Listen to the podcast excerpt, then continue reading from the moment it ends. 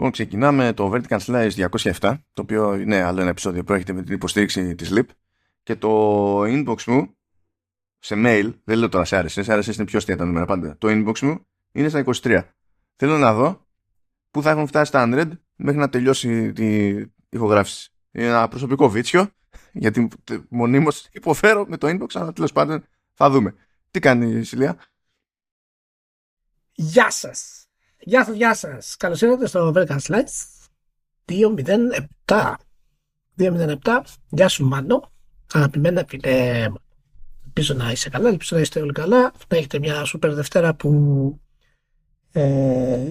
ακούω ότι στην Ελλάδα τουλάχιστον θα έχει καλό καιρό.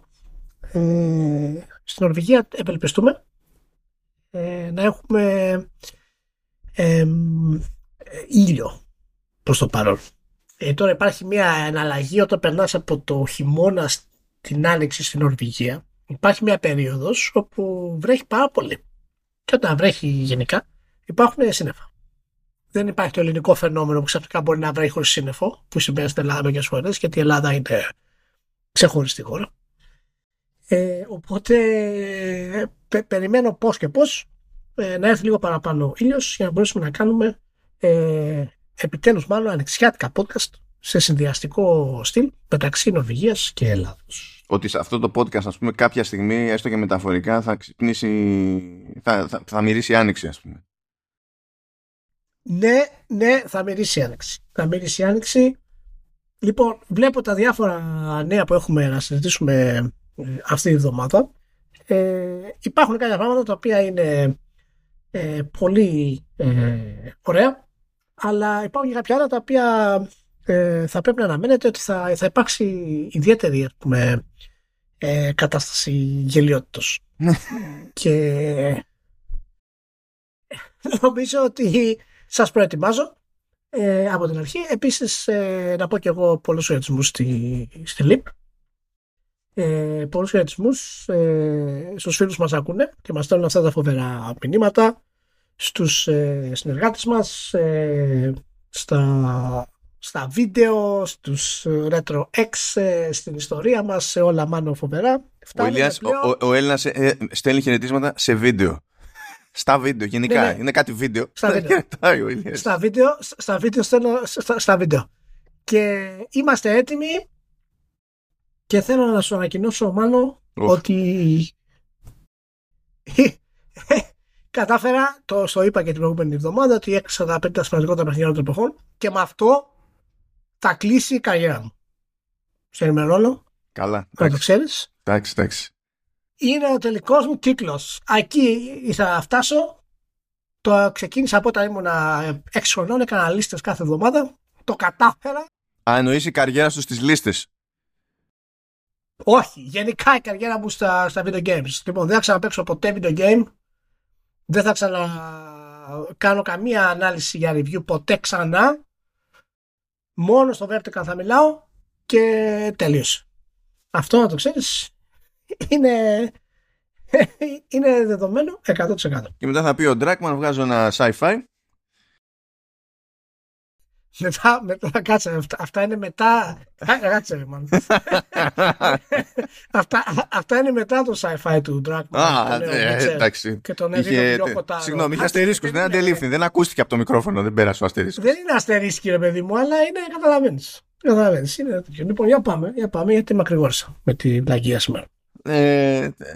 Λοιπόν, θέλω στο ξέμπαρκο να εκφράσω τον τρόμο μου, διότι είδα τη δεύτερη σεζόν του Vikings Valhalla, την είδα καθυστερημένα και αγχωνόμουν στην πορεία, γιατί έβλεπα ότι είχαν κάτι χαρακτήρες, είχαν ξεκινήσει μια διαδρομή προς την Κωνσταντινούπολη και στο τέλος της σεζόν υποτίθεται ότι φτάνουν τέλος πάντων στην Κωνσταντινούπολη.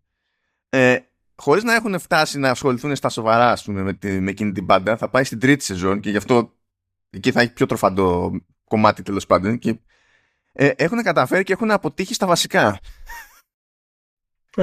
Που για κατά βάση ιστορική σειρά, παρά ότι δραματοποιημένη, δεν είναι πολύ normal. Δηλαδή, ας δώσω ένα παράδειγμα. Παρουσιάζουν τους βαράγκους ως φιλί. Ενώ δεν είναι φιλί, είναι σώμα στρατού. Οπότε υπάρχει, υπάρχει μια απλή παρανόηση. Ναι. Okay. Ναι, και λες ποιο ήταν το point αυτής τέτοιας, αλλά τέλος πάντων anyway θα αφήσω αυτό το... Ξέρω ότι θα τον φάω στην τρίτη σεζόν, θα δω πώς θα τον φάω. Ευτυχώς τέλος πάντων στο μισοδιάστημα ξεκίνησε εκεί πέρα το ρημάτι του Succession. Γελάω από το πρώτο επεισόδιο σαν να μην υπάρχει αύριο. Βλέποντας το πρώτο επεισόδιο του Succession, είμαστε στον καναπέ της Σίλβια, το βλέπουμε, σταματάει, τελειώνει, κοιταζόμαστε, okay, good night. Δεν κάναμε καμία ανάλυση. Δηλαδή κάθε επεισόδιο φτάνει πλέον, είναι σαν ρωμαϊκή αρένα, ας πούμε, στο μοντέρνο κόσμο. Είναι αδιανόητα τα πράγματα που παίζονται. Και εντάξει, ο Κόξ, οι ατάκες του Κόξ πλέον είναι σε άλλο επίπεδο. Σε άλλο επίπεδο. Congratulations, you stupid cunts for saying the biggest number. Είναι επική σειρά. Υψηλό επίπεδο τηλεόραση. Πολύ υψηλό επίπεδο τηλεόραση. Λοιπόν, πάμε εδώ στα πιο on topic.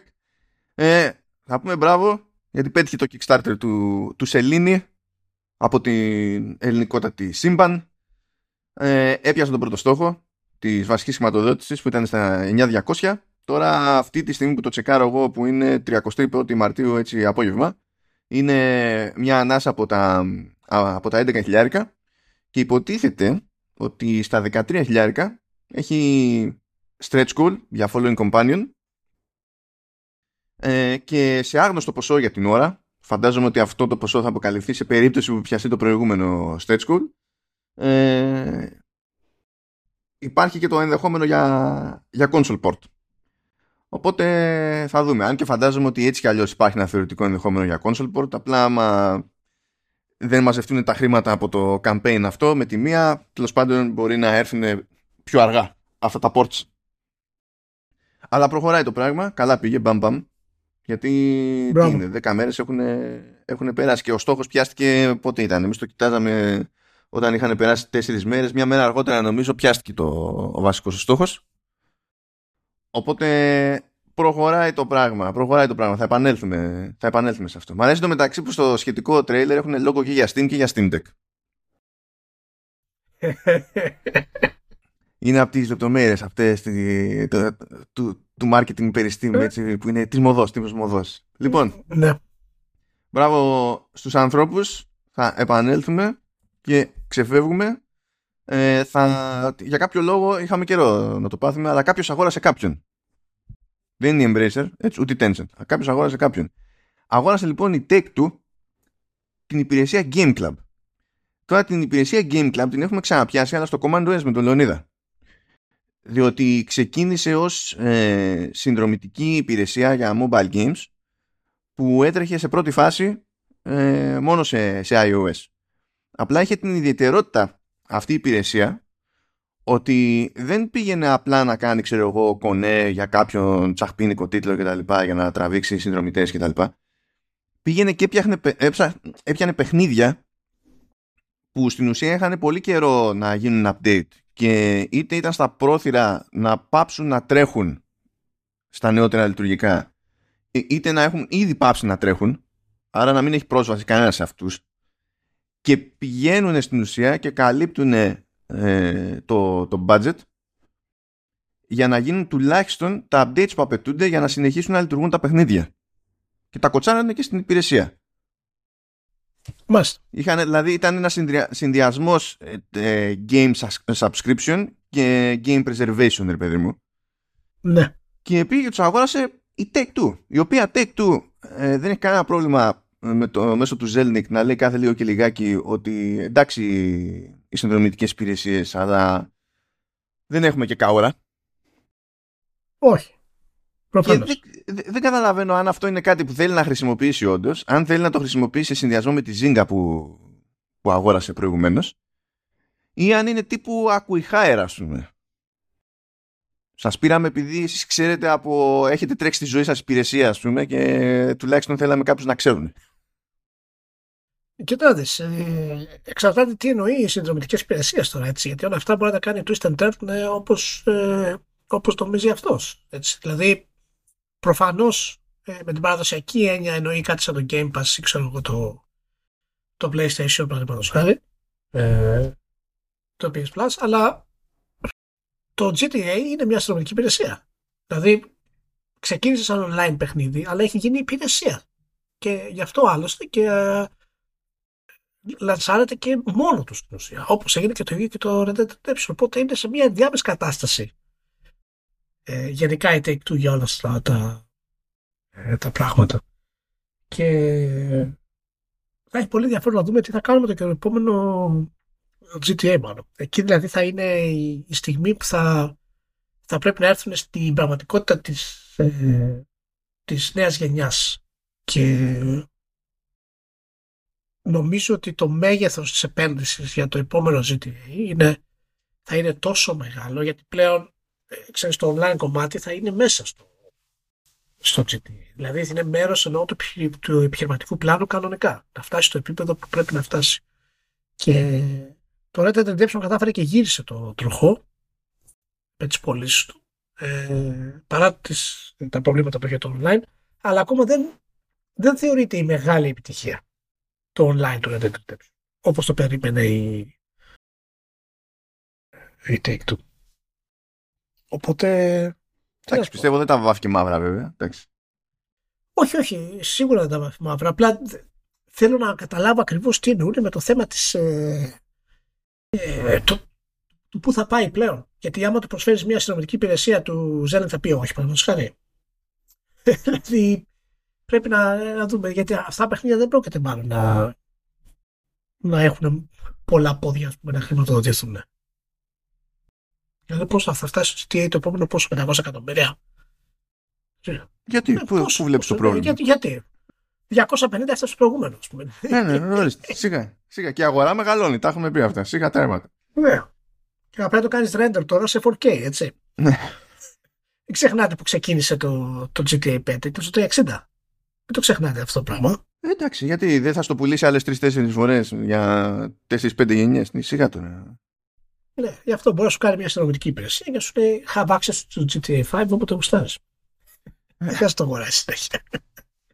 Λοιπόν, για πάμε παρακάτω. Λοιπόν, είχαμε εκεί μια-δυο κινησούλες εκεί στο corporate και συνήθως δεν τα πολύ πιάνω αυτά, ας πούμε, που να είναι για μεμονωμένα άτομα και τέτοια.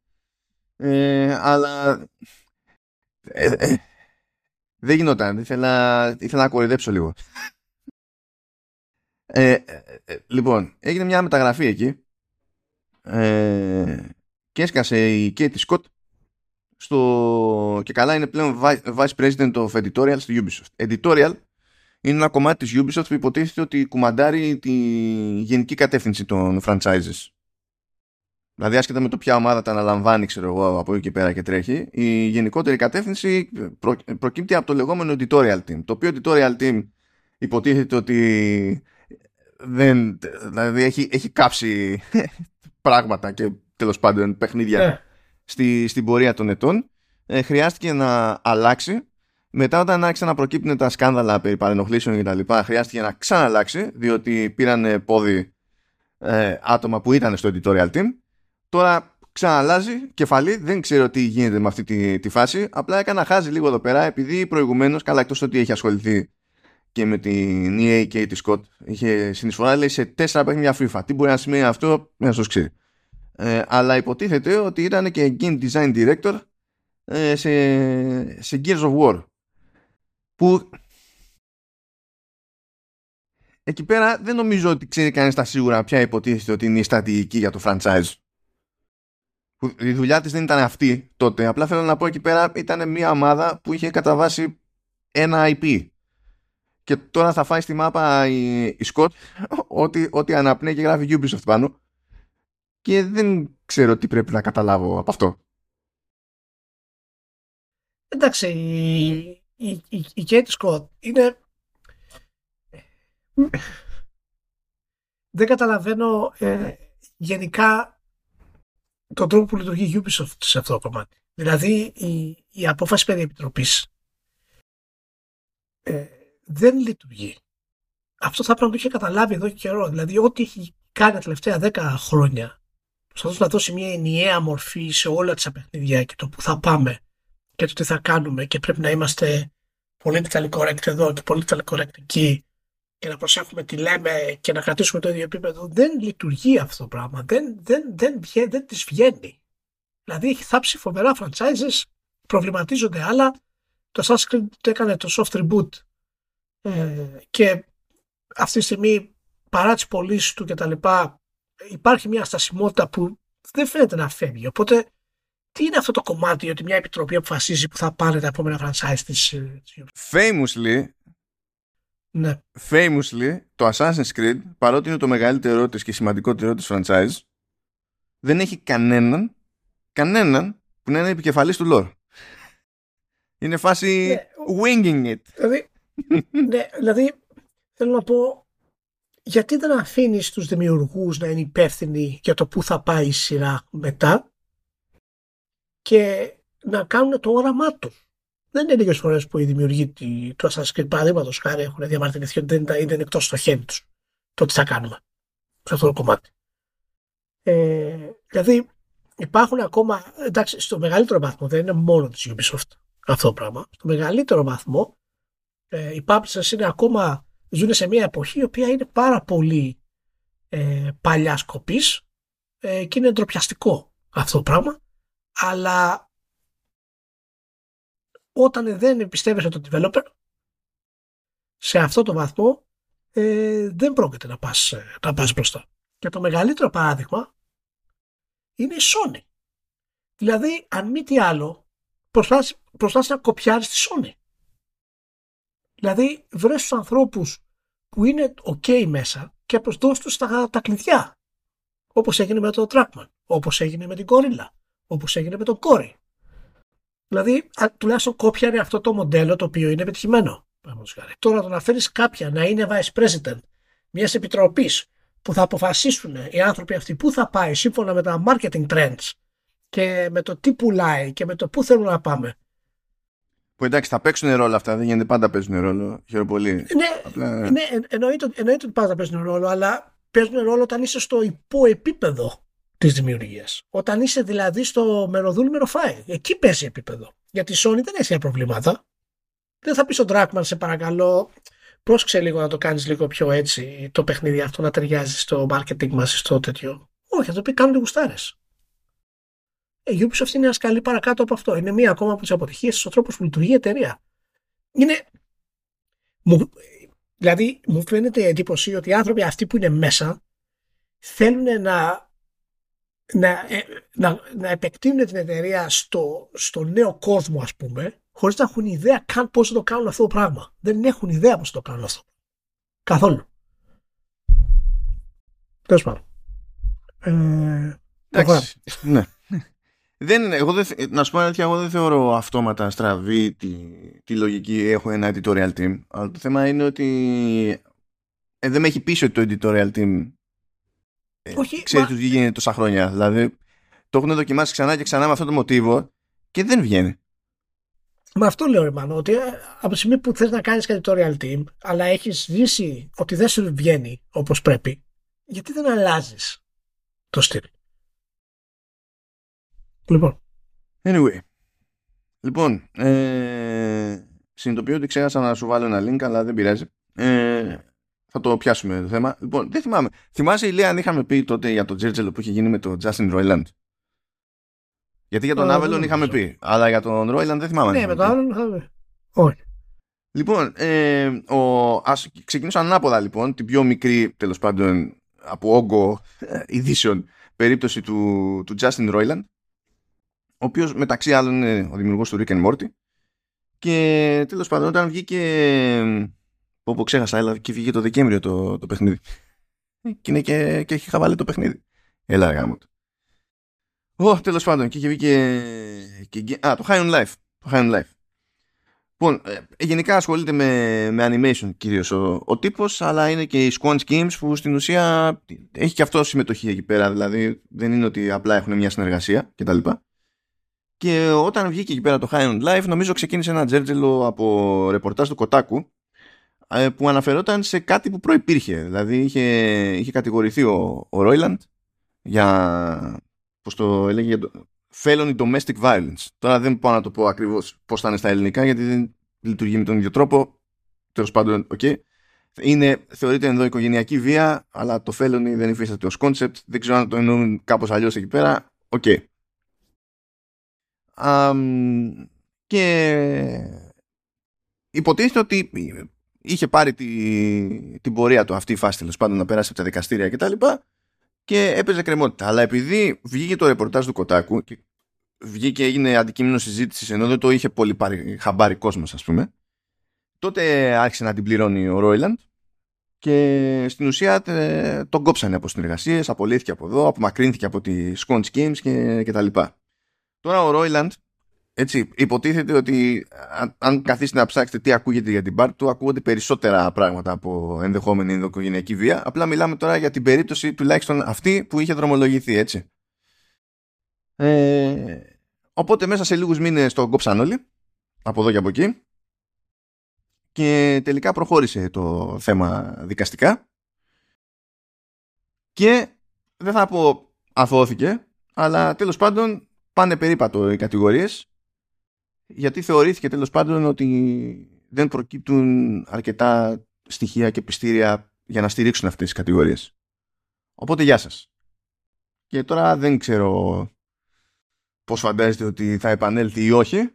Στην περίπτωση του, επειδή ακούγονται και άλλα πράγματα, δεν ξέρω πόσο εύκολο θα είναι. Αλλά ούτως ή άλλως, σε αυτές τις περιπτώσεις, επειδή όλο αυτό το άντε για ξεκόβουμε είναι ζήτημα PR, δεν έχει σημασία για τις εταιρείες περισσότερες φορές τι θα πει ένα δικαστήριο. Έχει σημασία τι λειτουργεί στο PR, αν είναι ακόμα νωρίς και τα λοιπά. Δεν ξέρω για την περίπτωση του Roiland.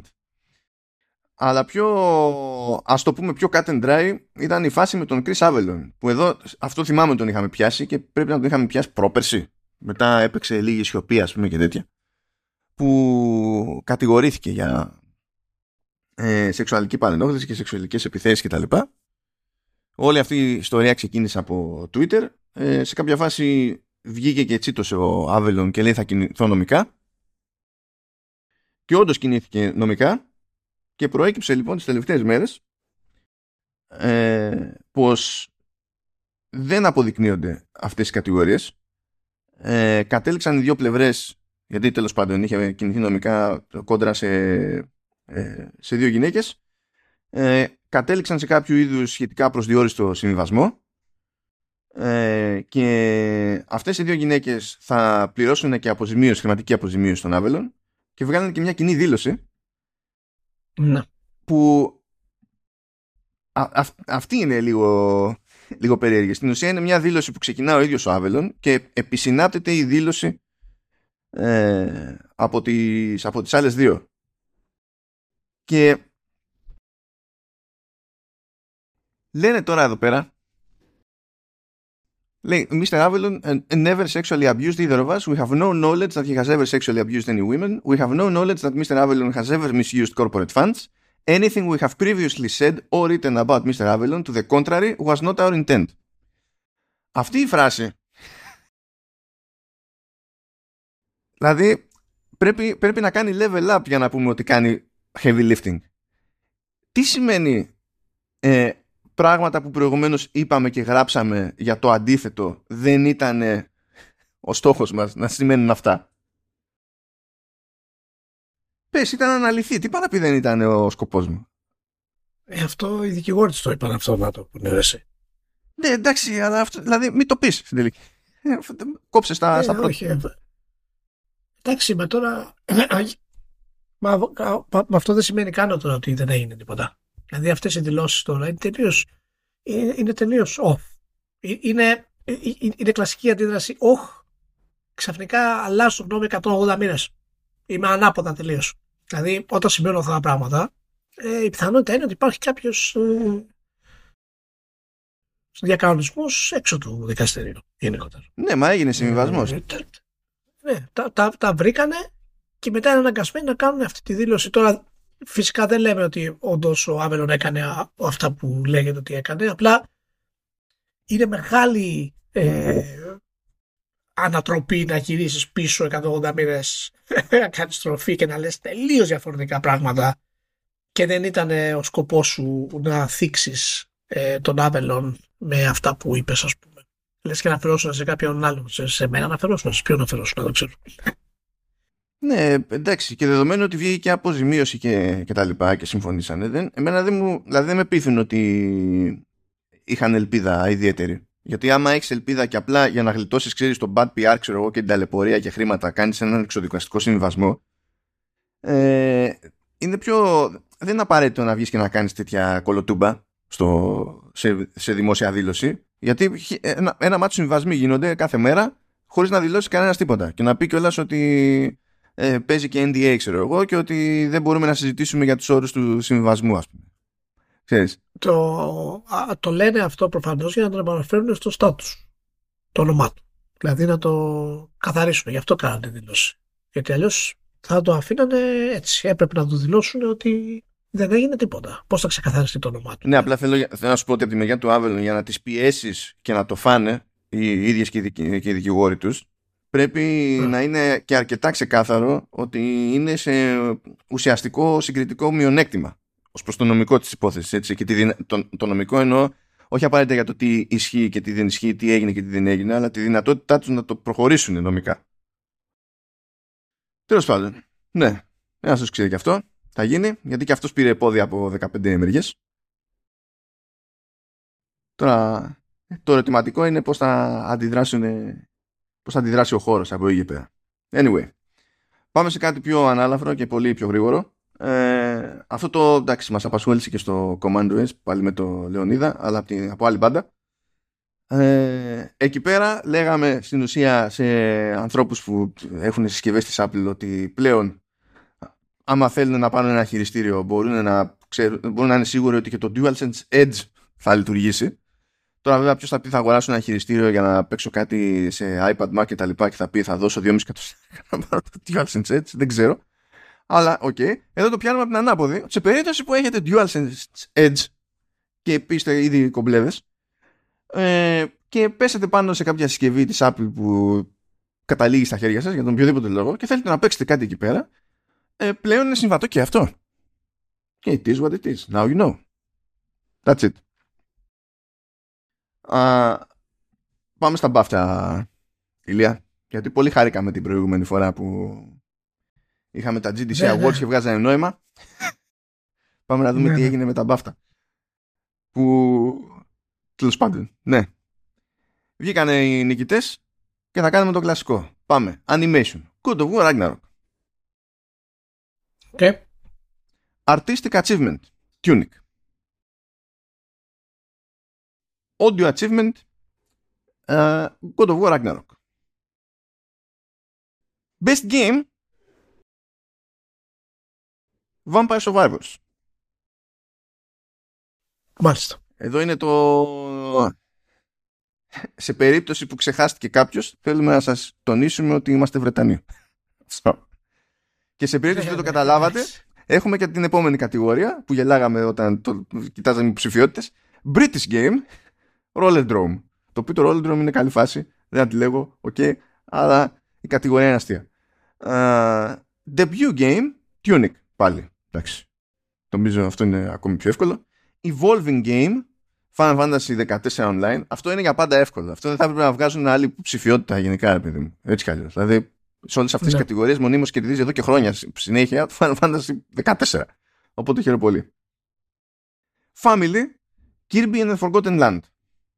Είναι η κλασική κατηγορία Family που η πραγματική έκπληξη είναι να μην κερδίσεις κάτι από Nintendo. Μεριά. Game Beyond Entertainment. Φοβερή κατηγορία. Endling Extinction is Forever. Πώς φάνηκε αυτός ο τίτλος? Πολύ συγκεκριμένος. Πιστεύω δεν είναι τυχαίο, τουλάχιστον publisher, έτσι, γιατί η Hero Beat Studios δεν θυμάμαι που κρατάει, αλλά publisher έχει βάσει στη Γερμανία. Δηλαδή πιστεύω ότι ο Γερμανός θα θεωρούσε λογικό τον υπότιτλο Extinction is Forever, ότι για κάποιο λόγο είναι cool αυτό. Αλλά anyway. Game Design, Vampire Survivors. Οκ. Okay. Multiplayer, Elden Ring.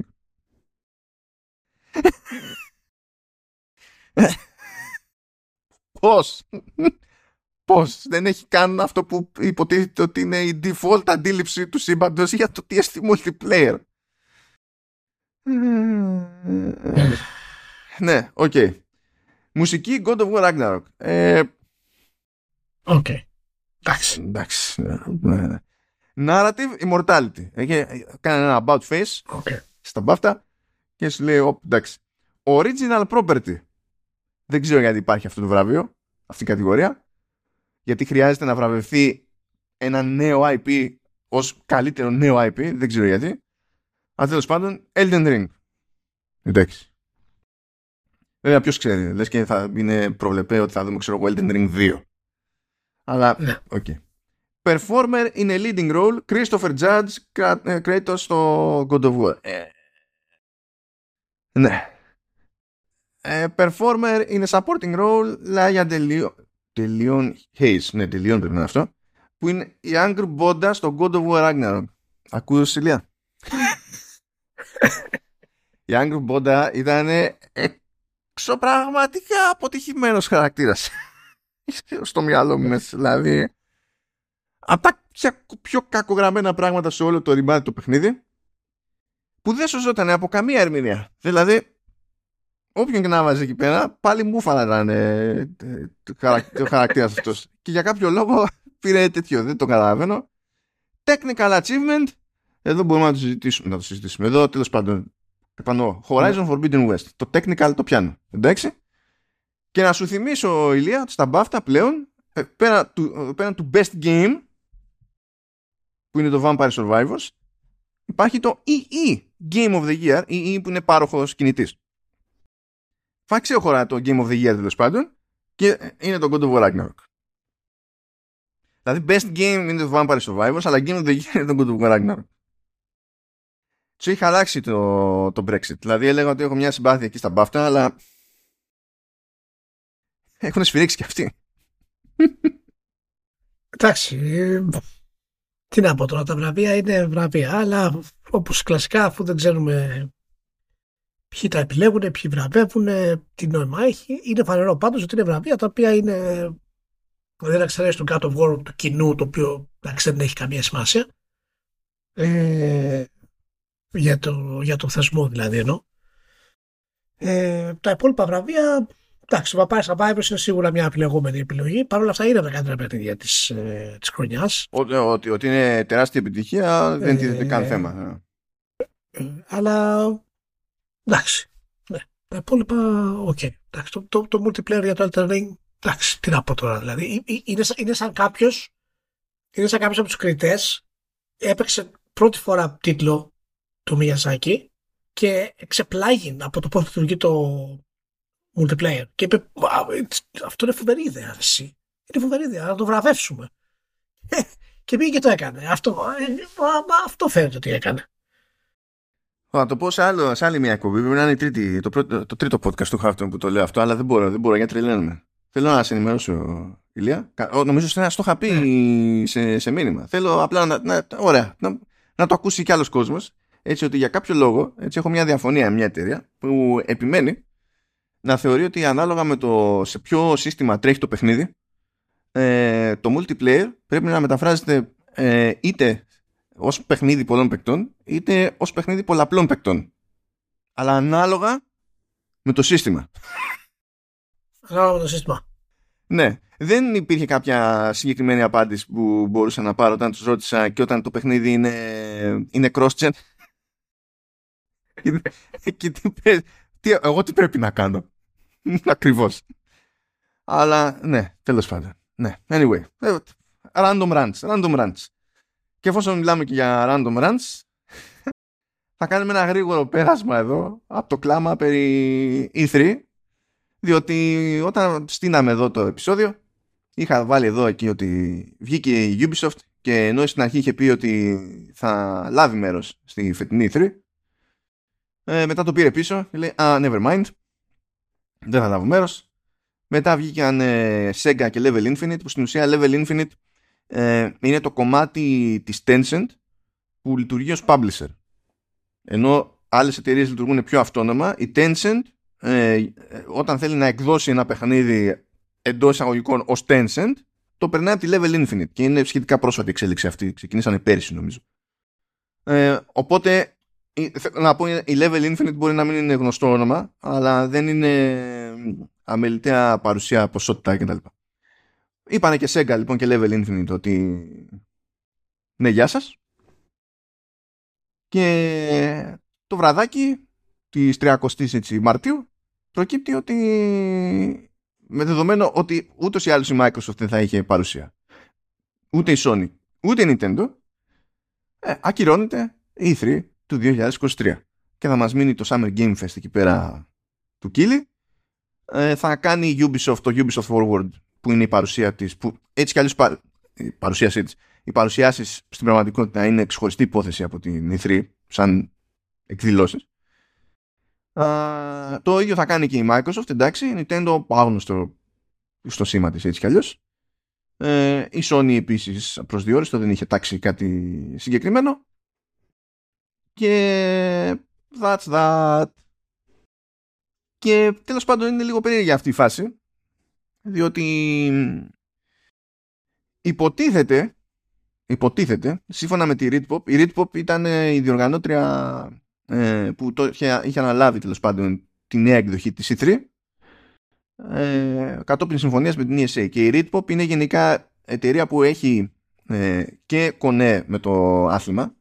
Της ανήκει το Eurogamer, της ανήκει το Games Industry Beast, της ανήκει το Rock Paper Shotgun, ούτως ή άλλως δηλαδή ξεκινάμε με αυτό, αλλά έχει εμπειρία και σε διοργανώσεις, γιατί διοργανώνει τις PAX, από η PAX East που λέγαμε ότι ήταν και η ελληνική Traptics τελευταία, ολοκληρώθηκε πριν από λίγες μέρες. Διοργανώνει την Comic Con, η οποία δεν είναι ακριβώς άμπαλη έκθεση, δηλαδή ποικιλοτρόπως, και τη διοργανώνει και σε διαφορετικά μέρη του κόσμου και τα λοιπά. Οπότε το ζήτημα δεν ήταν η εξειδίκευση ή η γνώση, ό,τι να είναι. Λέει λοιπόν η Ritpop ότι όταν άρχισε να κάνει τις πρώτες επαφές για τη νέα E3, ένας μόνο από τους μεγάλους είπε με τη μία ότι δεν ενδιαφέρεται. Και νομίζω ότι μπορούμε να ποντάρουμε όλοι στο ότι αυτός ο ένας ήταν η Sony. Αλλά στην πορεία άρχισαν να σφίγγονται και άλλοι. Τώρα, οι δικαιολογίες που. Τέλος πάντων. Οι αιτίες που προέταξαν, κάποιες μπορεί να ήταν δικαιολογίες, κάποιες μπορεί να μην ήταν. Ήταν ότι τέλος πάντων με όλη την ιστορία που έχει γίνει, που έχουν ξεφύγει. Έχει ξεφύγει το πώς δουλεύει ο καθένας λόγω των προηγούμενων καραντίνων και της πανδημίας. Έχουν καθυστερήσει κυκλοφορίες κτλ. Λέει ότι δεν προλαβαίνουμε να έχουμε κώδικα για να δείξουμε κάτι. Λέγανε κάποιοι. Κάποιοι άλλοι λένε ότι. Δεν βγάζει νόημα το έξοδο, και δεν βγάζει νόημα το έξοδο όχι του στυλ δεν μπορούμε να το πληρώσουμε, αλλά επειδή είμαστε σε μια φάση που όλος το τεχνολογικό τομέας, ενδεχομένως και εμείς, απολύουμε, το να πούμε ότι σκάμε λεφτά για να χωθούμε στην E3 δεν μας βολεύει στο PR, ξέρω εγώ. Κάτι τέτοια λέγονταν, και σιγά σιγά άρχισε να ρίχνει άκυρο ο καθένας. Είτε ήθελε να κάνει κάτι μόνος του με δικό του stream, είτε όχι. Και στο τέλος, άμα λείπουνε τόσοι, δηλαδή πας χωρίς Sega, χωρίς Tencent, χωρίς Ubisoft, Nintendo, Sony, Microsoft, καλά κρασιά. Δηλαδή δεν είναι μόνο το αν θα βρεις άλλους να καλύψουν το χώρο, είναι ότι οι άλλοι δεν υπάρχει περίπτωση να μπορέσουν να σου δώσουν τα λεφτά που θα σου δίναν οι άλλοι ένα τετραγωνικό για να πεις ότι βγαίνει το έξοδο, ας πούμε. Και στη Ritpop είχανε. Υποτίθεται ότι είχαν ένα πλάνο φέτος να ακολουθήσουν λίγο το μοντέλο στο μέτρο του δυνατού της Gamescom και να έχουν λίγο ξεχωριστό χώρο για κοινό, ξεχωριστό χώρο για δημοσιογράφους. Και θεωρούσαν, σύμφωνα με τα πρώτα δείγματα που είχαν, ότι θα έπρεπε να πιάσουν και έξτρα χώρο που για κάποια χρόνια δεν μίστονε κανένας για την E3. Παλιότερα, όταν είχε περισσότερο κόσμο, περισσότερους εκθέτες ακόμη, αλλά αυτοί πιστεύανε ότι με τα πρώτα τους δείγματα, τέλος πάντων, ότι υπήρχε λογική στο να πιάσουν και τον έξτρα χώρο. Και όλο αυτό γύρισε και τους έσκασε στη μάπα. Όταν είχαμε κάνει το podcast για την E3, που είχαν ανακοινώσει τις νέες αλλαγές και τα όνειρα που έχουν για την έκθεση, είχαμε πει ότι θα εξαρτηθεί πάρα πολύ από τη συμμετοχή και τη στήριξη των τριών μεγάλων. Και αυτός ο λόγος είναι και ο λόγος που εν τέλει σταματάει η E3. Είναι η στήριξή της από τους μεγάλους έγινε η αχίλλειος πτέρνα της. Και δυστυχώς η βιομηχανία έχει ξεπεράσει αυτό το στυλ παρουσιάσεων. Είχα κάνει και ένα άρθρο για στο Ρηχείο πριν 2 χρόνια, ήταν 2,5, δεν θυμάμαι τώρα. Μπορείτε να το διαβάσετε για την E3 και που έφτασε, γιατί έφτασε εκεί που έφτασε και όλα τα συναφή πριν γίνουν μεγάλες αλλαγές που είχαν τα διάφορα σκάνδαλα μέσα. Και εν τέλει είχα πει ότι... Ήταν τότε που άλλαξε και η ηγεσία, Που άλλαξε και η ηγεσία, ναι. Και είχε αρκετό χρόνο. Εκεί θέλω να καταλήξω. Είχε αρκετό χρόνο, γιατί όταν είχα κάνει το άρθρο, η ηγεσία ήταν μερικούς μήνες πάνω. Και από τότε περάσανε 2 χρόνια μέχρι που κάναμε το podcast στην ουσία. Πριν 6 μήνες έγινε, νομίζω, που είχαν ανακοινώσει για την νέα E3 και τα νέα μας σχέδια κτλ. Παρ' όλα αυτά δεν είχαν... Οι ανακοινώσεις του ήταν πολύ γρήγορες, πολύ απότομες, γιατί χτίσανε πάνω στη δύναμη του brand. Και είπαν ότι κοίτα να δεις, εμείς είμαστε οι 3, θα κάνουμε την ανακοίνωση, θα φέρουμε αλλαγές, θα αλλάξουμε πράγματα και όλες οι μεγάλες εταιρείες σίγουρα, εφόσον δουν μια σταθερότητα, θα έρθουν σε εμάς. Παρ' όλα αυτά, το μεγάλο πρόβλημα είναι ότι η βιομηχανία τους ξεπέρασε τους διοργανωτές με αυτό το στυλ. Και να σου πω κάτι, δεν ξέρω αν υπήρχε εναλλακτική. Γιατί η μοναδική εταιρεία που κρατάει αυτό το παλιού στυλ φανμποϊσμού, ας πούμε, είναι η Sony.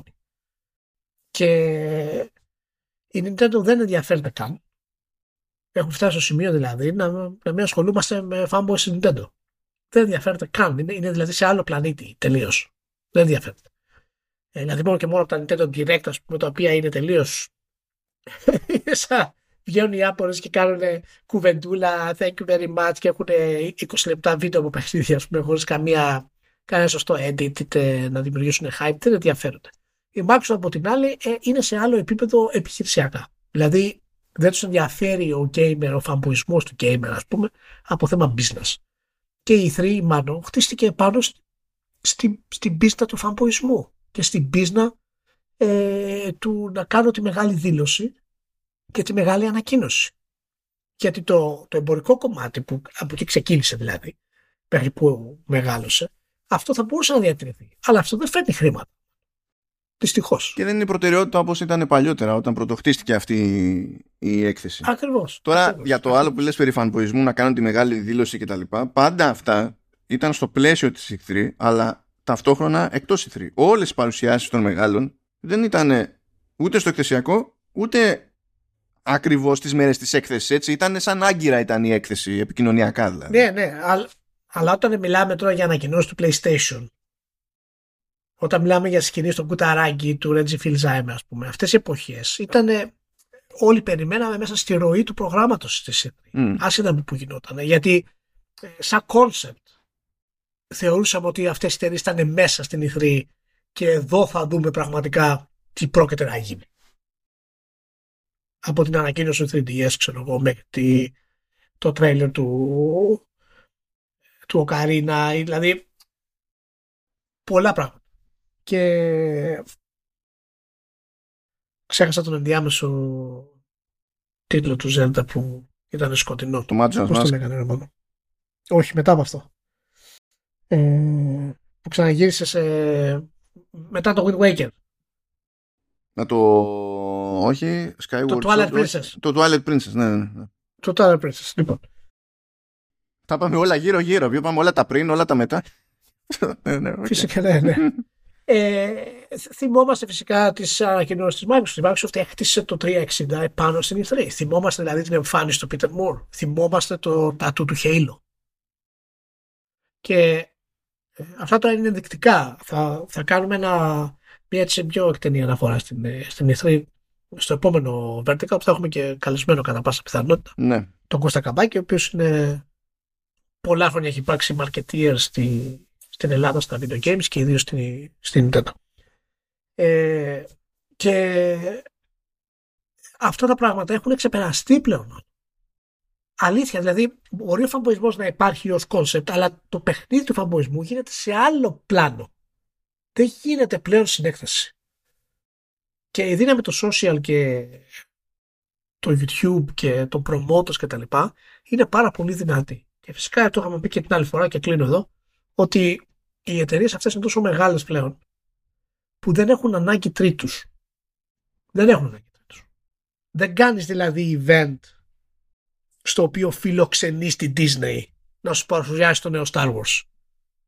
Η Disney κάνει event και παρουσιάζει το νέο Star Wars. Και σε αυτό το κομμάτι έχουμε φτάσει πλέον στα video games. Με αυτά πολύ 7.000 άτομα η Disney. Δεν είναι όλα κομπλέ. Σίγουρα παίζει ρόλο το ότι τέλος πάντων το κονέ που έχουν οι μεγάλοι με την κοινότητα απευθείας είναι πιο άμεσο, επειδή αυτή είναι η κατάσταση στην εποχή του web και τα λοιπά. Εγώ για την ιστορία θα πω ότι επειδή βλέπω και την πανοκρουσίες ότι επιτέλους και δεν έχει κανένα νόημα και τα λοιπά, αυτά τα δεν έχει κανένα νόημα θα τα δείτε κατόπιν εορτής, αν έχει ή δεν έχει, διότι η θεωρία ότι δεν έχει κανένα νόημα δεν κολλάει με τη σκέψη ότι το Tokyo Game Show, ας πούμε, που δεν έχει καν το επικοινωνικό εκτόπισμα που έχει η E3, δεν έχει πρόβλημα ούτε να διοργανώνεται ούτε να στηρίζεται κάθε χρόνο. Αντίστοιχα, η Gamescom είναι εδώ και πάρα πολλά χρόνια μεγαλύτερη, τουλάχιστον σε προσέλευση, έτσι, έκθεση του χώρου, και φέτος έχουν πει ότι και θα έχουν περισσότερους εκθέτες και επιστρέφει ένας από τους μεγάλους που απήχε προηγούμενα χρόνια. Αυτά συμβαίνουν παράλληλα με την κατάρρευση της E3.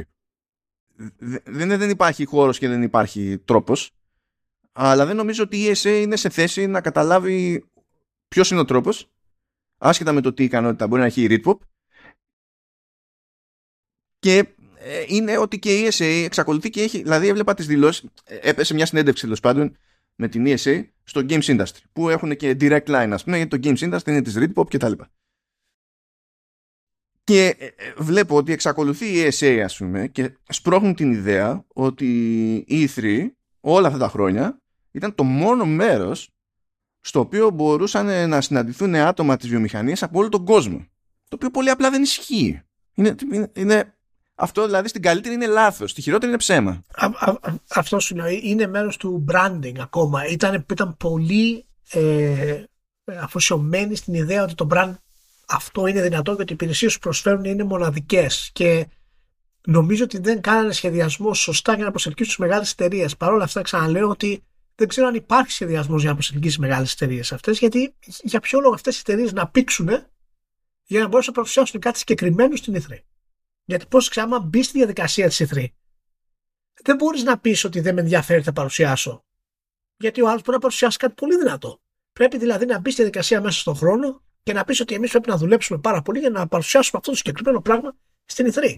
Και δεν έχει την ίδια εμπορική δύναμη που είχε τότε για να μπει μια εταιρεία. Κοιτάξτε, εμείς θα κάνουμε αυτή την προσπάθεια και θα πήξουμε τους εργαζομένους μας για να έχουμε ένα 7 λεπτό βίντεο στην E3. Δεν γίνεται αυτό το πράγμα. Τέλος πάντων, θα τα αναλύσουμε περισσότερο, νομίζω. Ναι, θα έχουμε όντως περισσότερα να πούμε και περισσότερα points και σκέψεις. Τώρα, λοιπόν, κοιτάξτε να δείτε. Το μενού έχει ένα ωραίο σερί Activision που είναι από τη μία Activision Blizzard, τέλος πάντων, και Xbox, γιατί είναι το κλασικό, αλλά για κάποιο έχουμε νέα και από τη Τζίτα που έπαιξε τέλος πάντων με Activision Blizzard και NetEase. Έχει και από εκεί κωμωδία. Εκεί έχει πολύ κωμωδία. Δηλαδή ό,τι φαντάζεστε, είναι δύο μεγάλες εταιρείες που προφανώς μπορούν να επικοινωνήσουν και να συνεννοηθούν μεταξύ τους. Είναι σοβαροί άνθρωποι όλοι κτλ. Όλο αυτό θα πάει περίπατο σαν concept. Και φυσικά έτσι δεν κάνουμε ότι κοιμόμαστε όρθιοι, δεν είμαστε σε καμία τρύπα, δεν είμαστε σε καμία σπηλιά, έτσι. Ξέρουμε ότι βγήκε gameplay, τέλος πάντων demo, για το Tears of the Kingdom, οπότε Έρχεται η ώρα του. Μην αγχώνεστε, το έχουμε. Το έχουμε. Λοιπόν, να κάνουμε μια γρήγορη στάση. Να χαιρετήσουμε εκεί πέρα τη Leap, το Creative Studio που υποστηρίζει Vertical Slice, Command OS και γενικότερα το Hafton FM. 16 χρόνια Creative Studio, δίνουν πόνο οι άνθρωποι, έχουν πελατεία άνα την Ιφίλιο, Βόρεια Αμερική, Ευρώπη, Ασία, μεταξύ αυτών και Τζαπάν. Έτσι που έχουμε εμείς εδώ πάντα μια ειδική πετριά αδυναμία και πάντα νομίζουμε ότι είναι κάποιο είδους ιδιαίτερο milestone. Δεν ξέρω πια αν είναι ή όχι. Κάποτε μπορεί να ήταν περισσότερο, τώρα μπορεί να είναι λιγότερο. Δεν έχει σημασία, εμείς εξακολουθούμε και είμαστε ρομαντικοί σε αυτά τα θέματα.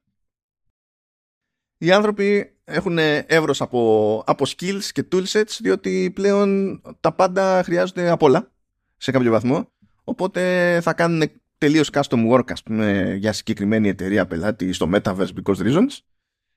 Μπορεί να κάνουν κάτι το οποίο είναι επίσης custom, αλλά δεν είναι για να το βλέπει ο κόσμος. Μπορεί να είναι για να εκπαιδεύεται, τέλος πάντων, ή για εσωτερική επικοινωνία και χρήση μιας εταιρείας. Μπορεί να φτιάξουν interactive installations, όπως το Μουσείο Σαντορίνη για την χαμένη Ελταντίδα που κοντοζυγώνει να ανοίξει πάλι. Και έχουν το βραβευθεί και για τη δουλειά τους εκεί πέρα.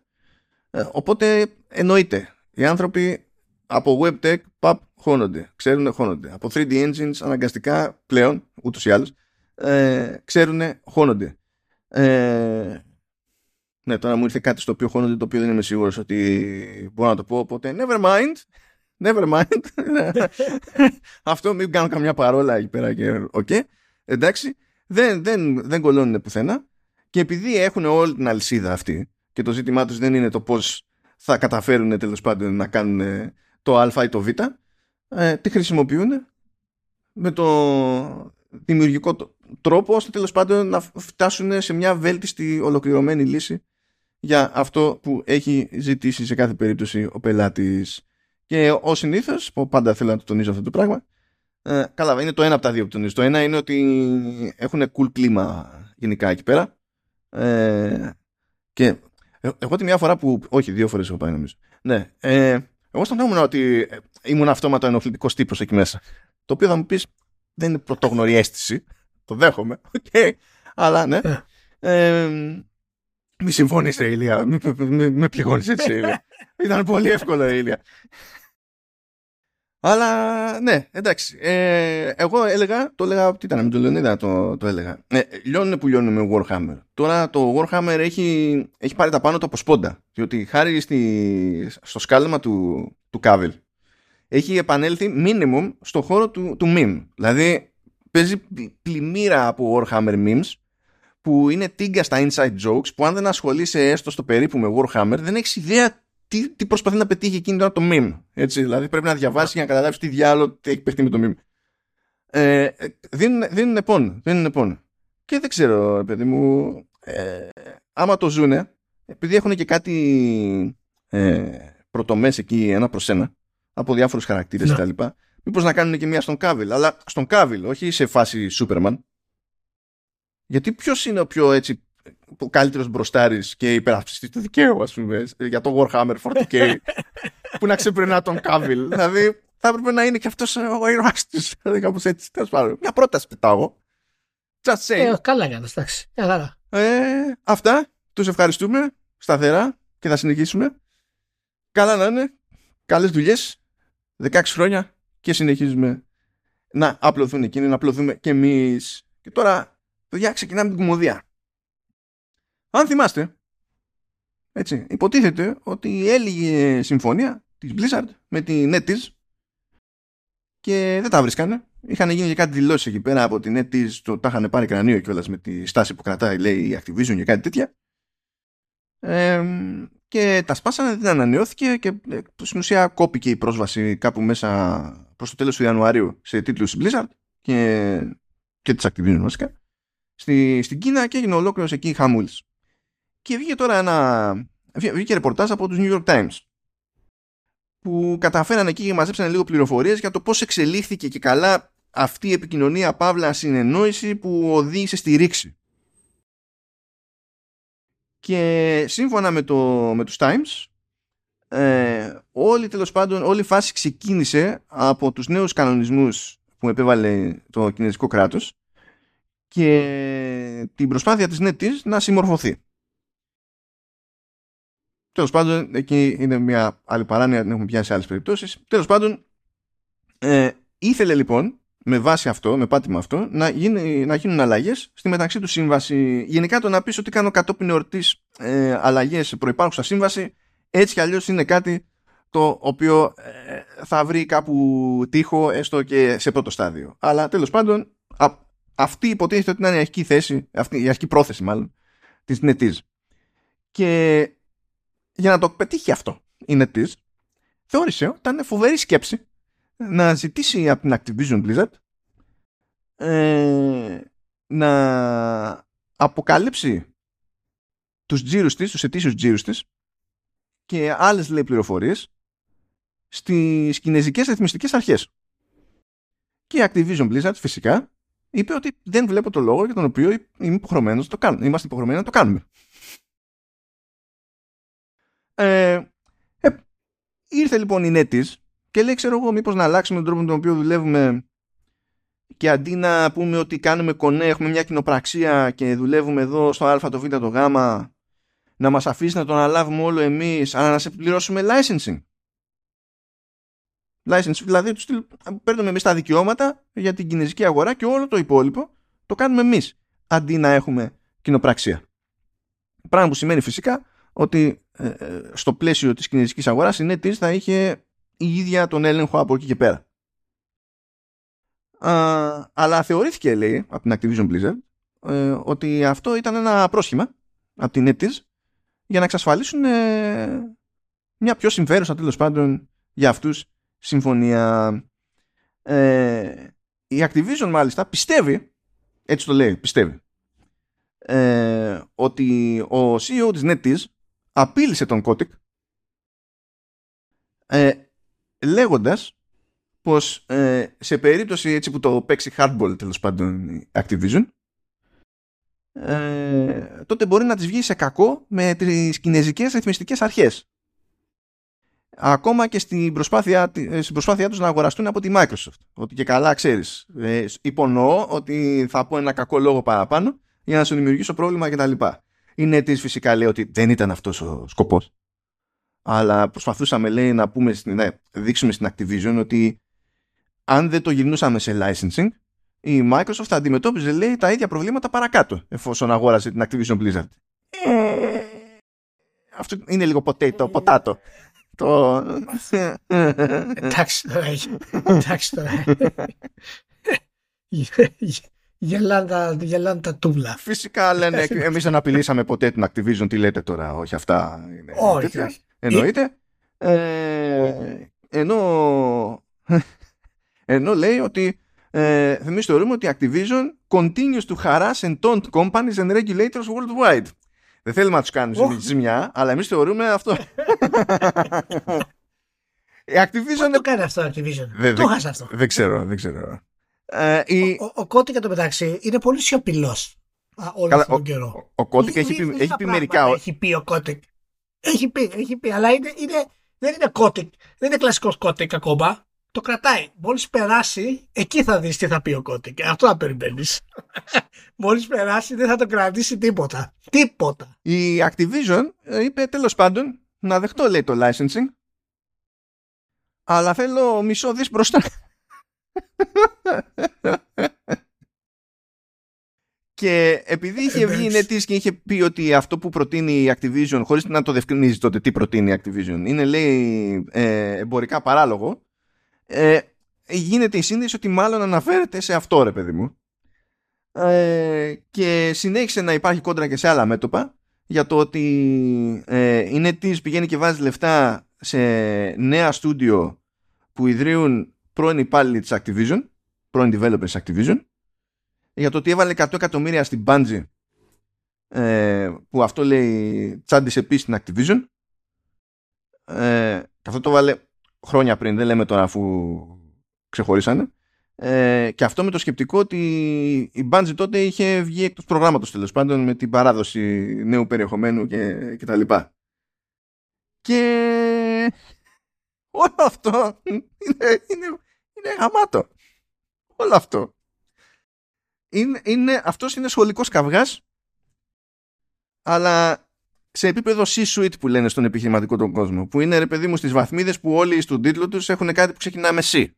CEO, CFO, COO, CTO, δεν έχει σημασία, κάτι με C είναι. Είναι ταυτό, εντάξει, οκ. Okay. Το αποτέλεσμα σε αυτή την πολύ ενδιαφέρουσα, ηλίθια και απαράδεκτη κόντρα είναι ότι εν τέλει περισσότερο από 3 εκατομμύρια παίχτες στην Κίνα δεν μπορούν να παίξουν God of Warcraft. Δηλαδή εν τέλει είναι τρομερό που όταν δύο εταιρείες έχουν τόσο μεγάλη δύναμη, τότε αρχίζεις και πειραματίζεσαι και κάνεις πράγματα που δεν ωφελούν την επιχείρησή σου. Δηλαδή είναι κάποια τρελά πράγματα. Και τώρα η NetEase πραγματικά τι δουλειά έχει με την όλη αυτή τη διαδικασία και να αρχίσει να μπλέκεται σε τέτοιο βαθμό για την κατάσταση. Ακριβώς μόνο και μόνο επειδή υπάρχει bad blood που λέμε στην κατάσταση. Το αποτέλεσμα, όπως είπα, είναι ότι οι gamers είναι αυτοί που χάνουν στην ουσία και περιμένω να δω τι έχει να γίνει περαιτέρω για αυτό το πράγμα. Αλλά αυτό είναι πραγματικά είναι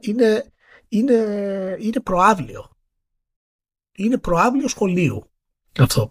Γι' αυτό λέω ότι εγώ περίμενα, θα ήθελα πάρα πολύ ο Kotick να ήταν unleashed αυτή τη στιγμή, αλλά ακόμα δεν μπορεί. Θα γίνει unleashed μετά και δεν το κρατάει μετά τίποτα. Αυτά που έχει να πει δεν το κρατάνε τίποτα, σου λέω. Τίποτα. Θα συνεχίσουμε με Activision Blizzard και θα συνεχίσουμε με Kotick και όχι μόνο με Kotick. Λοιπόν, πρώτα απ' όλα θέλω να εξηγήσω κάτι στους συναδέλφους εντός και εκτός Ελλάδας που επιμένουν στο ρεπορτάτος τους για κάτι που δεν είναι τελείως off, αλλά τέλος πάντων. Λοιπόν, λένε ότι είδαν επιστολή που έστειλε γενικότερα στο εργατικό δυναμικό της Activision Blizzard ο Kotick. Ναι. Θέλω να κάνω μια διευκρίνηση εδώ, διότι αυτή η κίνηση του Kotick δεν ήταν τόσο απλή όσο ακούγεται. Έστειλε μια επιστολή εσωτερική, διότι αυτή η επιστολή μου ήρθε και μένα με mail. Εγώ δεν είμαι της Activision Blizzard. Ήταν πιο γενική η προσπάθεια αυτή. Διότι ναι, μεν αναφέρεται στην εταιρεία και λέει team και μετά αρχίζει και λέει, αλλά η Activision Blizzard έχει ένα δικό της Substack, το οποίο Substack είναι public, δεν είναι για εσωτερική κατανάλωση μόνο. Ίσα ίσα δηλαδή που οι περισσότερες δημοσιεύσεις στο Substack είναι τελείως δηλαδή PR και κάνει μπαμ.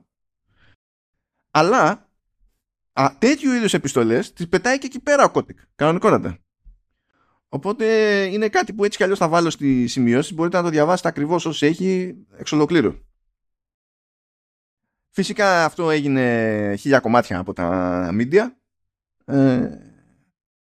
Οπότε τέλος πάντων από αυτήν την επιστολή βγήκαν και καλά πολλαπλές ειδήσεις, αλλά δεν λέει τίποτα ιδιαίτερη η επιστολή. Λέει ότι παιδιά, κοιτάξτε να δείτε, βλέπετε ότι οι εξελίξεις του Μαρτίου είναι αυτές και τα πράγματα κινούνται προς τη δική μας την κατεύθυνση. Για τους λόγους που είπαμε και εμείς σε προηγούμενο επεισόδιο για την κολοτούμπα που έκανε το CMA.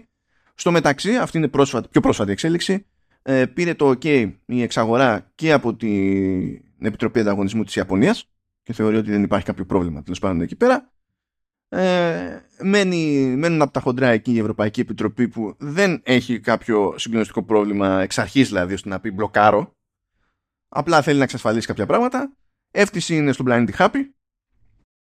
Οκ, εκεί περιμένουμε να δούμε τι άλλο κάποιος λίγη θα ακούσουμε, εκτός αν κάνουν και αυτή κολοτούμπα τύπου CMA. Αλλά καλά, λέει φυσικά εκεί ο Kotick ότι αυτά που έχει ισχυριστεί η Sony ότι τάχα μου θα πηγαίναμε και θα βγάζαμε επίτηδες, ξέρω εγώ, extra bugs στις εκδόσεις για PlayStation και τα λοιπά, αυτά δεν είναι σοβαρά. Και παρότι λένε αυτά τα αστεία τέλος πάντων, εμείς θα φροντίσουμε και δεν θα χρησιμοποιήσουμε σαν πάτημα για να χαλάσουμε την από εδώ και πέρα σχέση μας με τη Sony. Τι θα πει και ο Kotick? Δεν είναι, οκ, εντάξει, προβλεπέ αυτά. Αυτό είναι έτσι for flavor. Αλλά, παιδιά, κοιτάξτε τώρα. Η Λέα αυτά να τα θυμάσαι, διότι απορούσαμε, αλλά μεταξύ των δυο μας είχες μια έξτρα ανησυχία γενικά για τη στάση για τον τρόπο τον οποίο χειρίστηκε την όλη αυτή φάση η Microsoft. Αλλά στη Microsoft Είναι μαυραγορίτες μεγάλοι. Δεν είχα απλώς ανησυχία. Είχα εκνευριστεί γιατί θεωρούσα ότι ήταν πάρα πολύ αδύναμη η αντιμετώπιση τους γενικότερα και έχει τραβήξει πάρα πολύ τη διαδικασία. Λοιπόν, σε μια κίνηση έτσι μεγάλου παίκτου που θα έλεγε και ο συγχωρεμένος ο Αλεφάντος, ναι, έβαλε εκεί τους lobbyists η Microsoft και είπα να προσεγγίσει έτσι, να πει 2 κουβέντες, 2 φωνήεντα σε γερουσιαστές και τα λοιπά. Και να πει, παιδιά, κοιτάξτε να δείτε. Στην Ιαπωνία εμείς είμαστε ανύπαρκτοι ως Xbox. Η Sony έχει τεράστιο ποσοστό. Και με τα δεδομένα της Sony, που θεωρεί ότι η Nintendo δεν είναι μέρος της αγοράς, αν βάλουμε, λέει, το Xbox και την Sony στην Ιαπωνική αγορά, ναι, η Sony, λέει, έχει 97% μερίδιο και εμείς αν βγάλεις την Nintendo, αν βγάλεις την Nintendo, που η Nintendo έχει εκμηδενήσει τις Sony στην Ιαπωνία εδώ και χρόνια, αν το βγάλεις αυτό, τότε είμαστε, έχουμε πρόβλημα. Ναι, αλλά δεν φταίμε εμείς. Η Sony λέει αυτό. Και το FTC υποστηρίζει έτσι και έτσι ότι δεν μετράει η Nintendo και το CMA υποστηρίζει. Άρα εμείς θα πάμε με βάση τον ορισμό που δίνουν οι ρυθμιστικές αρχές και η Sony ίδια. Έτσι θα το πάμε. Γιατί να τα αλλάξουμε τώρα, αφού το επιχειρηματολογήσαμε πριν και δεν μας το δόθηκε κανένας. Θα πάμε with the flow.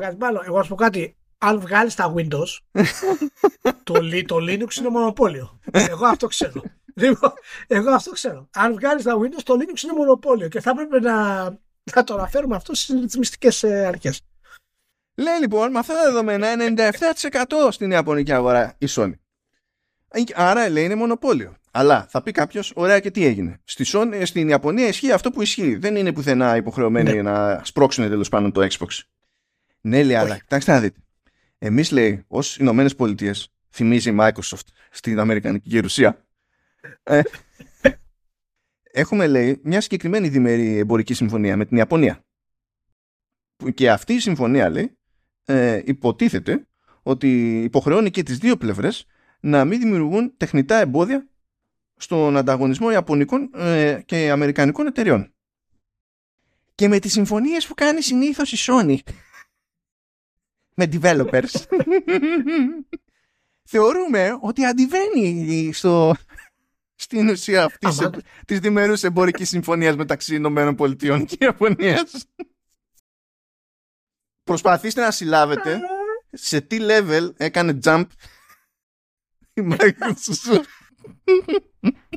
Μα αυτό εγώ περίμενα, μάλλον. Εγώ γι' αυτό είχα εκνευριστεί με την όλη φάση. Γιατί έχει τόση δύναμη και μου το πήγαινε λαού-λαού και λαού-λαού. Και έχει τραβήξει τώρα, έχει πάει όλη τη στρατηγική πίσω. Τώρα, εντάξει, τώρα θα μου πεις, έχει σχεδόν περάσει η όλη φάση, ούτως ή άλλως. Αλλά το τελευταίο μήνα τουλάχιστον έχει δείξει τα δόντια της περισσότερο. Έκανε τηλεφωνάκι στους γερουσιαστές και οι γερουσιαστές άρχισαν να επιτίθονται στις Sony στην Ιαπωνία. Δηλαδή, έκανε level up κανονικό. Και αυτό θα έπρεπε να εξ αρχής να έχει πάει έτσι. Δηλαδή, με το που είδε τέτοιες αντιδράσεις, θα έπρεπε να το είχε κάνει εξ αρχής. Το αποτέλεσμα είναι ότι το σχετικό ρεπορτάζ από όλη αυτή την κίνηση δεν πήγε απλά στα gaming media. Δηλαδή έγινε ρεπορτάζ και εγώ στο Πολίτικο που ασχολείται με άλλα πράγματα. Γιατί κάποιοι γερουσιαστές κάνανε επερώτηση και θέλουν να το ψάξουν για να δουν αν η Sony στην ουσία χρησιμοποιεί αθέμιτους τρόπους για να κάνει τη ζωή δύσκολη σε αμερικανικές εταιρείες γενικότερα, που στην προκειμένη τυχαίνει να είναι το Xbox της Microsoft, τέλος πάντων. Καλά, εντάξει. Καλά, εντάξει. Σκέψου τι έχει να γίνει αν θέλει να το πουσάρει η Microsoft μέσω της γερουσίας για να φέρει μπροστά της τα αποκλειστικά, τις αποκλειστικές συμφωνίες που έχει κάνει η Sony και πώς δημιουργούν αυτές πρόβλημα γενικά στη βιομηχανία. Σκέψου τι έχει να γίνει. Μόνο ο ντόρος, έτσι. Δεν χρειάζεται να πετύχει κάτι. Μόνο ο ντόρος θα πάει να κάνει.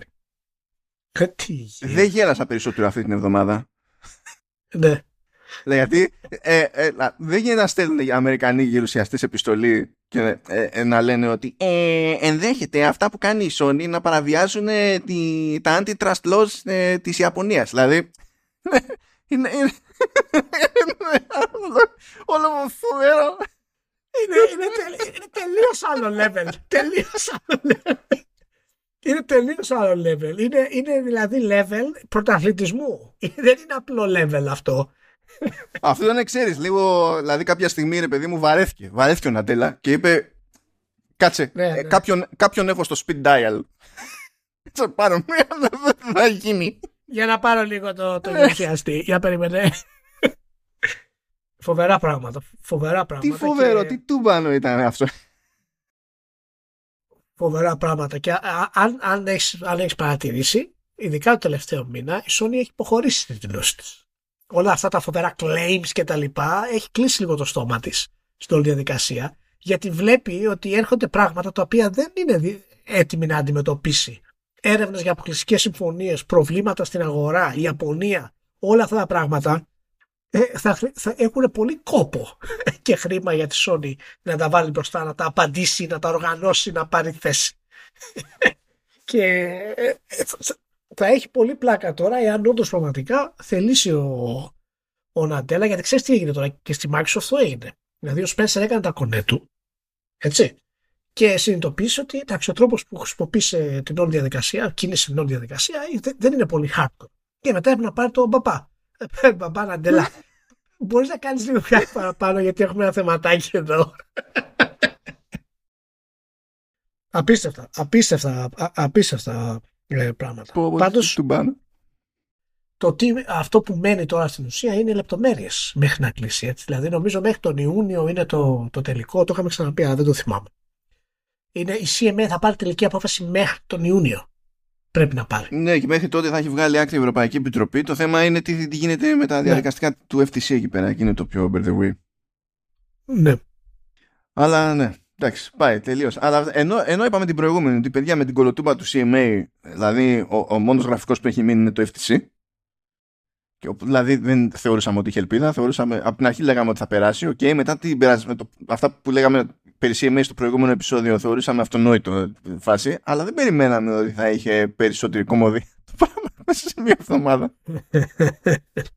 Αυτό είναι πάρα πολύ καλό. Ήταν πολύ, πολύ διασκεδαστικό. Ωραία. Για πάμε λίγο Zelda, φιλαράκι. Ναι, πάμε να κλείσουμε με τα καλά. Δεν κατάλαβα. Μια χαρά. Ωραία περάσαμε τώρα με το 98% για να πούμε. Θέλω να πω με τα πιο ουσιαστικά. Λοιπόν, από σπόντα να πω ότι αποφάσισε. Σχετίζεται. Είναι στην ουσία intro. Απλά επειδή το έλεγα τέλος πάντων και στο true ending που έγραψα για το remake του Kirby, τέλος πάντων Kirby's Return του Dreamland, είχαν κάνει εκεί το ωραίο ρε παιδί μου, ότι είχαν ανακοινώσει το παιχνίδι, είχαν βγάλει ημερομηνία κυκλοφορίας, είχαν δείξει το παιχνίδι, έβγαινε τέλη Φεβρουαρίου και αποφασίσανε 8 Φεβρουαρίου να πούνε σε αντίθεση με το παλιό το παιχνίδι, αφού βγάλετε το campaign που υπήρχε και στο παλιό, έχουμε και ένα άλλο campaign. Και το είπαν, αντί να το πούνε νωρίς, ας πούμε, του στυλ, ας δείξουμε ότι έχει γίνει μια προσπάθεια χ σε αυτό το remake παύλα remaster, που είναι λίγο απ' όλα βασικά ανάλογα με το mode. Ναι. Τελευταία στιγμή, έτσι καμιά 15 μέρες ξέρω εγώ πριν το launch, μας λένε έχουμε κάνει και έξτρα δουλειά, απλά δεν σας το είχαμε πει. Κάτι παρόμοιο, χοντρικά, έγινε με το Zelda. Διότι μπορεί να μην είμαστε τόσο κοντά στην κυκλοφορία του, 15 μέρες να παίχουμε, αλλά βγαίνει εκεί πέρα ένα gameplay demo με το AGI όνομα. Θέλω να σε ρωτήσω έτσι κάτι σχετικό μεν, αλλά ταυτόχρονα άκυρο. Με δεδομένο ότι σε πρόσφατο πόλ στη Βρετανία αναδείχθηκε ως ο πιο σεξι Βρετανός ο Τζέρεμι Κλάρκσον. Okay. Δεν είναι τουλάχιστον δίκαιο να πούμε ότι ο Eiji Aonuma είναι ο πιο σεξι Ιάπωνας? Είναι πραγματικά και θα πάρω επίσημη θέση για αυτό. Δεν θα είναι απλά μια συζήτηση, είναι η επίσημη θέση. Λοιπόν, βλέποντας τον Eiji Aonuma όλα αυτά τα χρόνια βέβαια, αλλά και φτάνοντας σε αυτό το επίπεδο που έχει φτάσει τώρα, μπορώ να πω ότι η γοητεία του είναι αξεπεράστη. Το μαλλί του είναι καταπληκτικό. Το μουσι του είναι επίσης φοβερό και ο τρόπος που είναι συμμετρικά όμορφος όνομα και ο τρόπος που στέκεται και μιλάει πλέον σε αυτή την ηλικία είναι καθαρά το στυλ ενός σοφού master of game design σε όλο το γαλαξία. Είναι δηλαδή να ακούς τι λέει και να παίρνεις σοφία. Θα σου πω, ο Μιγιαμότο που είμαι σίγουρος ότι έχει αντίστοιχο τρόπο και όταν μιλάει και τα λοιπά, δεν έχει τη φάτσα ρε μάνα. Όχι, ο Μιγιαμότο είναι η φάτσα επίπεδου Gates. Ήταν once a nerd, always a nerd. Ναι. Είναι αυτό. Δεν έχει τη φάτσα, είναι λίγο στρομπουλό στο μάγουλο, είναι λίγο κάπως στραβά γελάει, τα χείλη κάπως είναι περίεργα, είναι λίγο καρικατούρας. Ο Αονούμα είναι master, κανονικός. Ήταν δηλαδή πολύ όμορφος. Μπράβο, συγχαρητήρια στον Αονούμα. Συμφωνείς να βάλουμε τον τίτλο αυτού του επεισοδίου δανειζόμενοι και έναν όρο από μηχανισμό που είδαμε τώρα σε αυτό το gameplay demo και θα μας απασχολήσει που να είναι. Να το πούμε το επεισόδιο Ultra Hand Me Senpai. Ultra Hand Me Senpai. Πώς το πάρω για τίποτα άλλο αυτό. Πώς το κόψει το iTunes, για πρόσεξε τον τίτλο. Κοίτα, μπορεί να βάλω τέτοιο, ακολουθώντας την ιαπωνική τακτική, να βάλω μοσαϊκό στον εκτικό. Να σου πω, μη γελάς, το μοσαϊκό είναι πολύ ωραίο. Μοσαϊκό. Είναι πολύ ωραίο, ρε παιδί μου. Είναι μουσικό, είναι στιβαρό. Είναι απ' όλα, είναι πολύ ωραίο. Ναι, μέχρι που βλέπεις μοσαϊκό σε κάτι που κατά τα άλλα δηλώνει uncensored και προσπαθείς να καταλάβεις τι συνέβη. Τέλος πάντων, ναι. Νομίζω ότι την έχω σκίσει αυτή τη συζήτηση τελείως. Αλλά ήδη. About face. Λοιπόν, σκάει εκεί πέρα. Έχει 10 λεπτά και κάτι να μας εξηγήσει μηχανισμούς. Ο Ανούμα εκεί πέρα. Και ο ένας μηχανισμός είναι το Fuse. Ο άλλος είναι το Ultra Hand. Και ο τρίτος είναι ο Ascend. Και θέλω να το πάω λίγο από την ανάποδη. Κατ' εμέ βάση, ας το πούμε, βαρύτητας. Υπάρχει λοιπόν το Ascend. Το Ascend είναι το εξής απλό. Λέει, είσαι κάπου και από πάνω σου έχεις ταβάνι. Πάρα πολύ ωραία. Μπορείς έτσι, αντί να βγεις και να δεις πώς θα σκαρφαλώσεις και ιστορίες και τα λοιπά, να κάνεις παπαπ και να διαπεράσεις το ταβάνι και να ανέβεις επίπεδο στο χώρο. Όροφο. Είσαι σε σπηλιά και από πάνω, ξέρω εγώ, είναι κάτι... κορφή του βουνού και τα λοιπά, κάνεις μια έτσι. Οπότε σου λέει, δεν γκρέμεσαι ντε και καλά στην πλοήγηση στον κόσμο, σε κάποιες περιπτώσεις τουλάχιστον, από το στάμινα. Σε άλλες περιπτώσεις που δεν υπάρχει κάτι τέτοιο, με οροφή για να πεις παπ, περνά από μέσα, πάλι θα πρέπει να σκαρφαλώσεις κανονικά. Οπότε θα έλεγα ότι αυτό είναι τέλος πάντων κάτι σαν διευκόλυνση και nice to have. Ποια είναι η εντύπωσή σου προς αυτό τουλάχιστον? Θα συμφωνήσω. Απλά πράγματα. Πάμε σε λιγότερο απλά πράγματα. Το Ultra Hand. Το οποίο σε κίνηση που θυμίζει λίγο Apple, που λέει ότι κάποτε είχαμε ένα brand που σήμαινε κάτι. Δεν πειράζει. Θα προσποιηθούμε ότι από σήμερα θα σημαίνει κάτι άλλο. Γιατί υπήρχε το Ultra Hand και ήταν παιχνίδι της Nintendo. Όταν λέμε παιχνίδι εννοούμε toy. Από την δεκαετία του 60. Και για κάποιο λόγο το θυμήθηκε. Τέλος πάντων η Nintendo. Και είπε, θα πούμε ότι είναι μηχανισμός στο καινούριο Zelda. Και στην ουσία έχει να κάνει με τη δυνατότητα του παίκτη να παίρνει διαφορετικά κομμάτια, τέλος πάντων. Είχε ένα παράδειγμα με κορμούς. Και λέει, θα φτιάξω μια σχεδία. Και είχε και κάτι άλλες ideas, τέλος πάντων, που λειτουργούσαν σαν, ας το πούμε, κινητήρες. Και μπορούσες ναι. Κάτι προπέλες. Μπορείς να τα κολλήσεις πάνω και να φτιάξεις μια σχεδία και τα λοιπά. Και έδειχνε ότι μπορείς να πας και να βάλεις, ξέρω εγώ, τρία κομμάτια, τρεις κορμούς και να τους συνδέσεις και να γίνουν σχεδία. Αλλά μπορείς να τους βάλεις και μη συμμετρικά, οπότε να μπεις στη διαδικασία να φτιάχνεις, δηλαδή να κάνεις και κάποιο πιο περίτεχνο, ας το πούμε, όχι στην προκειμένη, design. Να κάνεις κατασκευές με βάση το πώς σου τη βαράει. Και φαντάζομαι ότι σε περιπτώσεις το παιχνίδι θα το ψηλοαπαιτεί και θα φροντίζει τέλος πάντων να έχει τις απαραίτητες πρώτες ύλες τριγύρω σου, ώστε να μπορέσεις τουλάχιστον να φτιάξεις κάτι στο περίπου, ακόμη και αν δεν φτιάξεις αυτό που έχουν φανταστεί οι ίδιοι. Και αυτό, ας πούμε, ότι αυτό ανοίγει ορίζοντες σίγουρα Απλά είναι σχετικά κατανοητό, πιστεύω.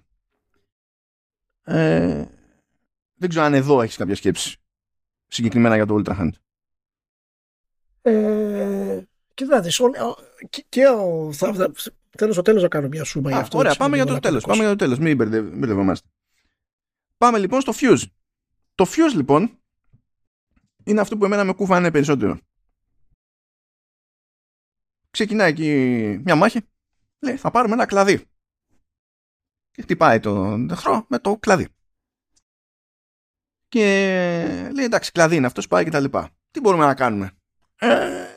Μπορούμε να πάρουμε μια πέτρα και να κάνουμε fuse με το κλαδί και είναι σαν να φτιάχνουμε ρόπαλο. Και αυτό έχει άλλο durability, άλλο damage και τα λοιπά. Και γενικά λέει, μπορείτε να συνδυάσετε κουφά πράγματα από το inventory και πράγματα που βρίσκεται τριγύρω. Πράγμα που σημαίνει ότι αυτόματα διάφορα αντικείμενα που απλά πιάνανε χώρο, ξέρω εγώ, συνήθως στο inventory έχουν μια κάποια χρησιμότητα. Και οι συνδυασμοί που κάνεις να έχουν διαφορετική επίδραση. Και άλλοτε μπορεί να σου δίνουν έτσι ένα συγκριτικό πλεονέκτημα λογικό στο πλαίσιο μιας μάχης, τέλος πάντων, ή κάποιου κομματιού του παιχνιδιού. Άλλες φορές μπορούν να λειτουργούν και ως λύσεις περί accessibility. Ας πούμε, είχε την περίπτωση που πιάνω, λέει, ένα βέλος και του κοτσάνω ένα μάτι πάνω. Και αυτό κάνει το βέλος, το κάνει homing. Οπότε, αν στοχεύσω στο περίπου εκεί που είναι ο εχθρός, πηγαίνει και καρφώνει κατευθείαν. Είχε διάφορα τέτοια παραδείγματα. Και υπονοήθηκε ότι γενικά σε αυτό το παιχνίδι θα μπορείς να κάνεις κουφούς συνδυασμούς που αυτό και να ανοίγει οριζόντες και αν στην ουσία αντιμετωπίζει ταυτόχρονα και ένα από τα περίεργα σχετικά του προηγούμενου παιχνιδιού, ας πούμε, που είχε ένα match resources που στην καλύτερη θα μπορούσε κάποιος να τα χρησιμοποιήσει για πιο συμβατικό crafting του στυλ, για να φτιάξουμε αυτό, χρειάζομαι αυτό, αυτό και αυτό και τα καταναλώνω, ή για να τα πουλάει, ξέρω εγώ, να βγάζει κανένα φράγκο και τέτοια.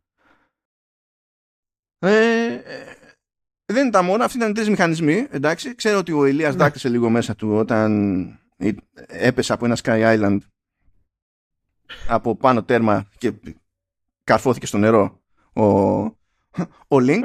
Μετά ξαναδάκρυσε, αλλά την ανάποδη, με αρνητικό πρόσημο, όταν είδε ότι έπεσε μένει στο νερό, αλλά δεν πήγε κάτω από την επιφάνεια του νερού.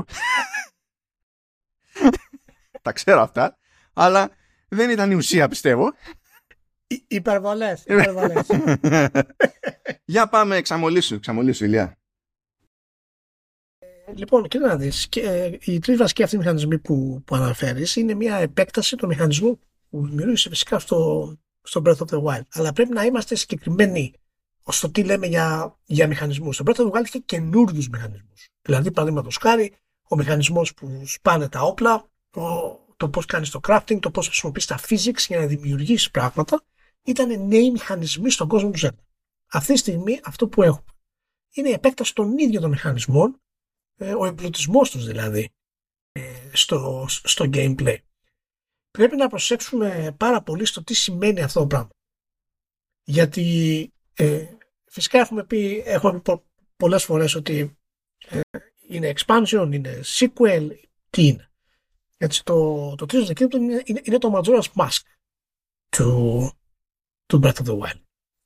Και λαμβάνει χώρα στον ίδιο κόσμο, θα χρησιμοποιήσει ένα καινούριο τρόπο προσέγγισης στο gameplay, δηλαδή θα αλλάξει στην ουσία από το έδαφος θα πάει επάνω και θα προσπαθήσει να συνδυάσει αυτά τα δύο πράγματα. Οπότε το βασικό template το κρατάει σταθερό αυτή τη στιγμή και αρχίζει και το γεμίζει περισσότερο. Έτσι. Εάν πάτε στο YouTube αυτή τη στιγμή, υπάρχουν βίντεο τα οποία κάνουν κάποιοι πολύ χαρισματικοί παίχτες και ερευνητές του Breath of the Wild, τα οποία έχουν κάνει 6-7 βίντεο, το κάθε ένα από αυτά λέει 50 πράγματα τα οποία δεν ξέρετε για το Zelda. Το δεύτερο βίντεο λέει άλλα 50. Το τρίτο λέει άλλα 50. Το τέταρτο λέει άλλα 50. Φτάνει σε 6-7 βίντεο, τα οποία τα τελευταία έχουν βγει και πρόσφατα, τα οποία μετά από 5 χρόνια ανακαλύπτεις πράγματα στον κόσμο του Zelda. Αυτό φυσικά αναφέρεται στο πόσο βάθος έχει το gameplay του Zelda. Αυτό που γίνεται τώρα μάλλον είναι έτοιμο να πάει το Zelda σε ένα επίπεδο το οποίο δεν νομίζω ούτε εγώ και εσύ ποτέ πιστεύαμε ότι θα μπορέσει να φτάσει το Zelda. Γιατί αυτοί οι μηχανισμοί και άλλοι μικρότεροι που έχει μέσα φυσικά στο παιχνίδι, γιατί είναι και πολλά τα οποία δεν ξέρουμε φυσικά, το πώς λειτουργούν τα νησιά στην ουσία, το αν θα υπάρχουν άλλοι τρόποι gameplay, παραδείγματος χάρη, με το θέμα της βαρύτητας ή με τα σύννεφα πετώντας ή ποιος ξέρει τι άλλο μπορεί να πάρεις. Κάποιος είπε ότι θα μπορείς στην ουσία, αν τα physics είναι όπως είναι και τα λοιπά, θα μπορείς να κάνεις charge ένα rod με lightning πετώντας μέσα από σύννεφο, το οποίο έχει, ας πούμε, είναι κάρτο, ας πούμε, είναι έτοιμο να βρέξει πάντως, να κάνει αστραπή. Και είναι όλα αυτά τα πράγματα δείχνουν ότι εκεί που το πάει στη σημερινή τέτοια, θα το πάει σε ένα σημείο το οποίο και εγώ νομίζω δεν περίμενα ποτέ να φτάσει, γιατί το επόμενο Zelda μετά το τέλος του Kingdom θα φέρει μαζί ενωμένα τα κλασικά κομμάτια του Zelda που είναι τα Dungeons και το νέο αυτό gameplay. Και τα Dungeons αυτά θα είναι ό,τι επικότερο έχει γίνει ποτέ στα Zelda και πολύ πιθανά θα είναι ό,τι επικότερο έχει γίνει ποτέ και στα video games γενικότερα, γιατί θα είναι τα πρώτα πραγματικά sandbox dungeon. Και δεν ξέρω αν σου πέρασε αν σου ήρθε η αίσθηση ότι έχει βασιστεί πολύ στο concept του Minecraft το πώς εξελίσσονται οι μηχανισμοί του Breath of the Wild και του Tears of the Kingdom. Είναι χαρακτηριστικό γιατί στη φάση που ανέφερες στη λίμνη, που έβαλε τις προπέλες πάνω σε δύο κορμούς και με τις χρησιμοποίησε να περάσει απέναντι, θα μπορούσε πολύ απλά να κολυμπήσει. Αλλά το βίντεο ήθελε να δείξει ότι μπορείς να το κάνεις αυτό το πράγμα. Και ότι έχεις τη δυνατότητα να κάνεις τελείως τρελά πράγματα και να συνδυάσεις τελείως τρελά πράγματα. Και για μένα είναι ένα πολύ σημαντικό βήμα στο που θέλει να πάει το gameplay της Nintendo. Εγώ έπαθα πλάκα βλέποντας. Ναι. Διότι ανήκω σε εκείνη τη συνωμοταξία που θεωρεί ότι η πρόοδος ή έστω η εναλλακτική οδός που ακολουθήθηκε τέλος πάντων στο Breath of the Wild ως προς το πώς μπορεί να λειτουργήσει ένα παιχνίδι με ανοιχτό κόσμο δεν έχει γίνει ιδιαίτερα έτσι αντικείμενο μίμησης. Δηλαδή πιστεύω ότι το παράδειγμα που σκάει σε τέτοιου είδους περιπτώσεις εσχάτως δηλαδή είναι μπλα μπλα Elden Ring, αλλά και πάλι δεν νομίζω ότι η πρόοδος του Elden Ring, ακόμα και όταν είναι προς την κατεύθυνση του Breath of the Wild, ότι το καταφέρνει, ρε παιδί μου, ως προς αυτό, έτσι, όχι τι κάνει γενικότερα το Elden Ring, ως προς αυτό το κομμάτι.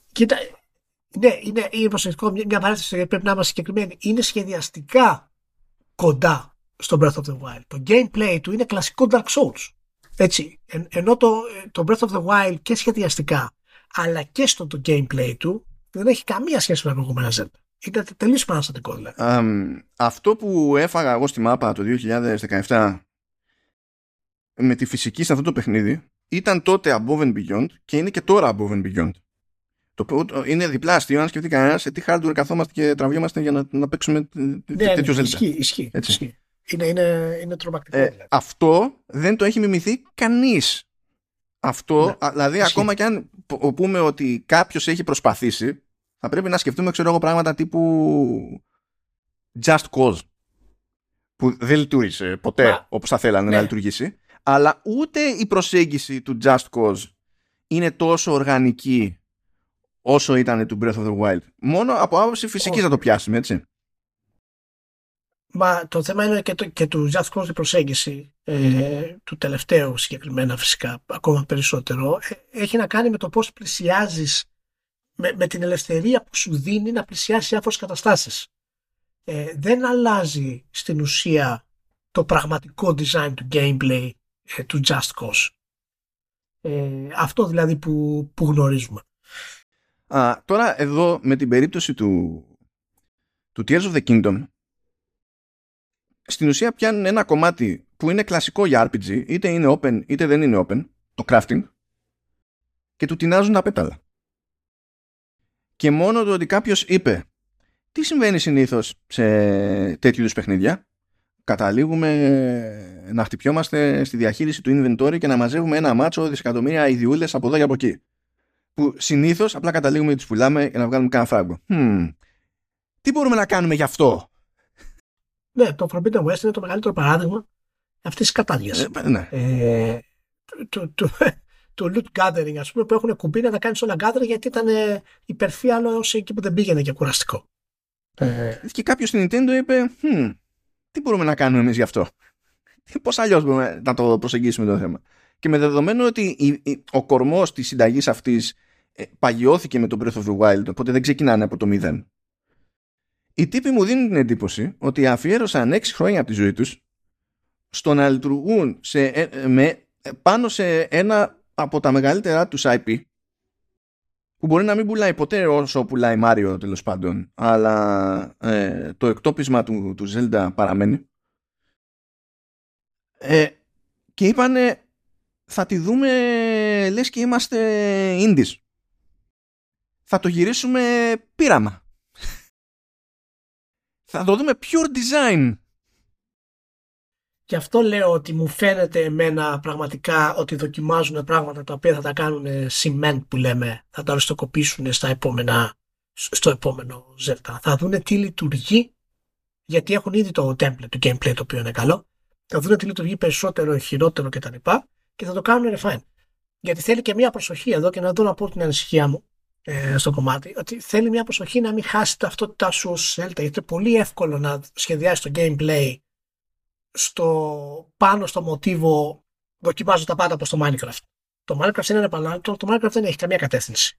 Δηλαδή πρέπει εσύ να δώσεις κατεύθυνση. Μα στην ουσία, για να πάρει κατεύθυνση το Minecraft, κάποιος φτιάχνει άλλο παιχνίδι Minecraft που είναι standalone. Μόνο έτσι παίρνει συγκεκριμένη κατεύθυνση. Οπότε δεν πιστεύω ότι θα το χάσει αυτό το Nintendo, αλλά ίσως το Tears of the Kingdom να είναι λίγο πιο unfocused, που λέμε. Από τα κλασικά. Ήταν και το Breath of the Wild, έτσι. Δηλαδή η ιστορία υπήρχε για να υπάρχει. Τα dungeons είχαν τελείως άλλη προσέγγιση. Άλλη. Απλά ήταν τόσο φοβερό το σοκ, ας πούμε, τότε παίζοντάς το αυτό το πράγμα, που ήταν όλο καινούριο κτλ. Απλά τώρα οι μηχανισμοί αυτοί, ειδικά ο μηχανισμός που έχει να κάνει με το looting και το crafting ταυτόχρονα, ας πούμε, και το πώς μπορεί να συνδυάσει τα πράγματα, έχει τους κινδύνους, δηλαδή, ότι μήπως περνάς πάρα πολύ ώρα απλά δοκιμάζοντας πράγματα. Απ' την άλλη, αν αυτός είναι ο σκοπός Nintendo για να το κάνει αυτό το πράγμα, πρέπει να της δώσουμε την εμπιστοσύνη ότι ξέρει που πάει. Γιατί αυτό μας έχει δείξει. Να βλέπεις μια Nintendo στο Zelda αυτά τα χρόνια και είναι σαν να είδε όλη την αγορά και να πει όλοι έχουν έναν έρωτα με open world. Ας κάνω εγώ κάτι καλύτερο. Ναι, ας το εξετάσουμε λίγο το θέμα. Και βλέπει τι κάνουν όλοι οι άλλοι, γιατί να πούνε ότι όλα αυτά πετυχαίνουν, άρα αυτά θα είναι η βάση μας. Θα πούνε και γιατί να είναι η βάση μας. Αυτά που έχουν πετύχει οτιδήποτε άλλο. Μα είναι αυτό ακριβώς. Μα είναι αυτό που είπαμε και πριν. Ότι το Zelda έχει καταφέρει να ενοποιήσει τον ανοιχτό κόσμο με το gameplay του. Έτσι. Το Red Dead Redemption 2 έχει τον πιο ανεπανάληπτο ανοιχτό κόσμο. Αλλά το gameplay του όταν παίζεις είναι τελείως βασικό. Τελείως πεντέστρια. Το Witcher 3, παραδείγματος χάρη, έχει ένα από τους καλύτερους κόσμους ever. Το καλύτερο γράψιμο όλων των εποχών. Τα καλύτερα quests που έχουν υπάρξει ποτέ κτλ. Αλλά το gameplay του είναι συγκεκριμένο για 100 ώρες. Και απλά ξέρεις, έχει τα skill trees που πηγαίνεις. Το ίδιο σκι, παραδείγματος χάρη, για το Forbidden West, το Horizon. Πολύ ωραίος κόσμος, ωραία πράγματα, αλλά είναι βασικά αυτά τα πράγματα που μπορείς να κάνεις. Έχεις δηλαδή μέσα σε κλίμακα. Το Zelda σου λέει ότι εγώ σου δίνω ανοιχτό κόσμο και σου δίνω και την ανοιχτή επιλογή να κάνεις ό,τι γουστάρεις. Αυτό είναι τρομακτικό μάλλον για μια εταιρεία σαν την Nintendo, που το Zelda που μπορεί να μην είναι σαν το Mario βέβαια, αλλά το Zelda πουλάει 25 και 30 εκατομμύρια. Και να πείτε και τώρα δεις, κάντε ό,τι γουστάρετε παιδιά. Μπείτε μέσα, κάντε ωραία πειράματα και ακόμα δεν βγάζουμε νέα κονσόλα. Παραπονιέστε που με ξέρεις το Master Sword, όλα τα υπόλοιπα σπάνε με τη χρήση και τα χάνετε. Ωραία. Στο sequel πάλι θα σπάνε όλα και θα χάνετε, αλλά θα μπορείτε να φτιάξετε ό,τι σας τη βαρέσει με οτιδήποτε υπάρχει πρόχειρο. Και για να μην το παίζετε και ξύπνοι ότι έχετε βρει την ιδανική συνταγή και σαπίζετε όλους τους εχθρούς, ναι, κάνουν και οι εχθροί fused weapons. Θα έχει πολύ ενδιαφέρον να δούμε ποιοι από αυτούς τους μηχανισμούς θα επιβιώσουν εν τέλει. Και πώς θα τεσταριστούν, και μετά να δούμε τι θα γίνει με το επόμενο Zelda. Πάντως Πρέπει να τις βγάλουμε το καπέλο. Έχει περάσει 6 χρόνια σχεδόν από το που κυκλοφόρησε το Zelda, το Breath of the Wild, και φαίνεται ότι οι άνθρωποι το μόνο που κάνανε ήταν να τεστάρουν το gameplay.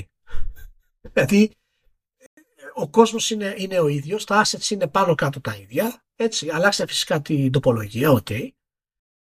Καλά, πιο πολύ σε στέλνουν στα ψηλά. Δεν πιστεύω ο βασικός κόσμος να έχει αλλάξει ιδιαίτερα, γιατί δεν τον προτάσουν και ως μια τελείως άλλη εκδοχή της Hyrule. Όχι. Ναι, γι' αυτό λέω ότι κατά πάσα πιθανότητα, από ό,τι φαίνεται, είναι αφοσιωμένοι 1000% όλο αυτό το καιρό για να τεστάρουν αυτά τα συστήματα και να αφήσουν τον παίκτη να δημιουργήσει καινούργια και τρελά πράγματα. Και ίσως δούμε ένα sandbox gameplay, πώς παλεύεις, πώς χαρφαλώνεις, πώς ανακαλύπτεις πράγματα, το οποίο μπορεί να ξεπεράσει και αυτό του Breath of the Wild.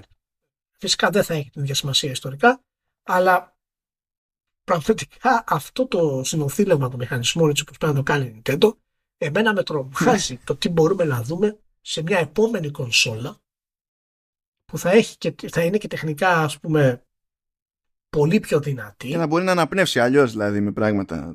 Ναι, θα μπορεί να αναπνεύσει, θα έχει δυνατότητα ακόμα για περισσότερα physics κτλ. Αν και η Nintendo δεν θα αλλάξει πάρα πολύ, το λακωνικό της στυλ θα μείνει συγκεκριμένο.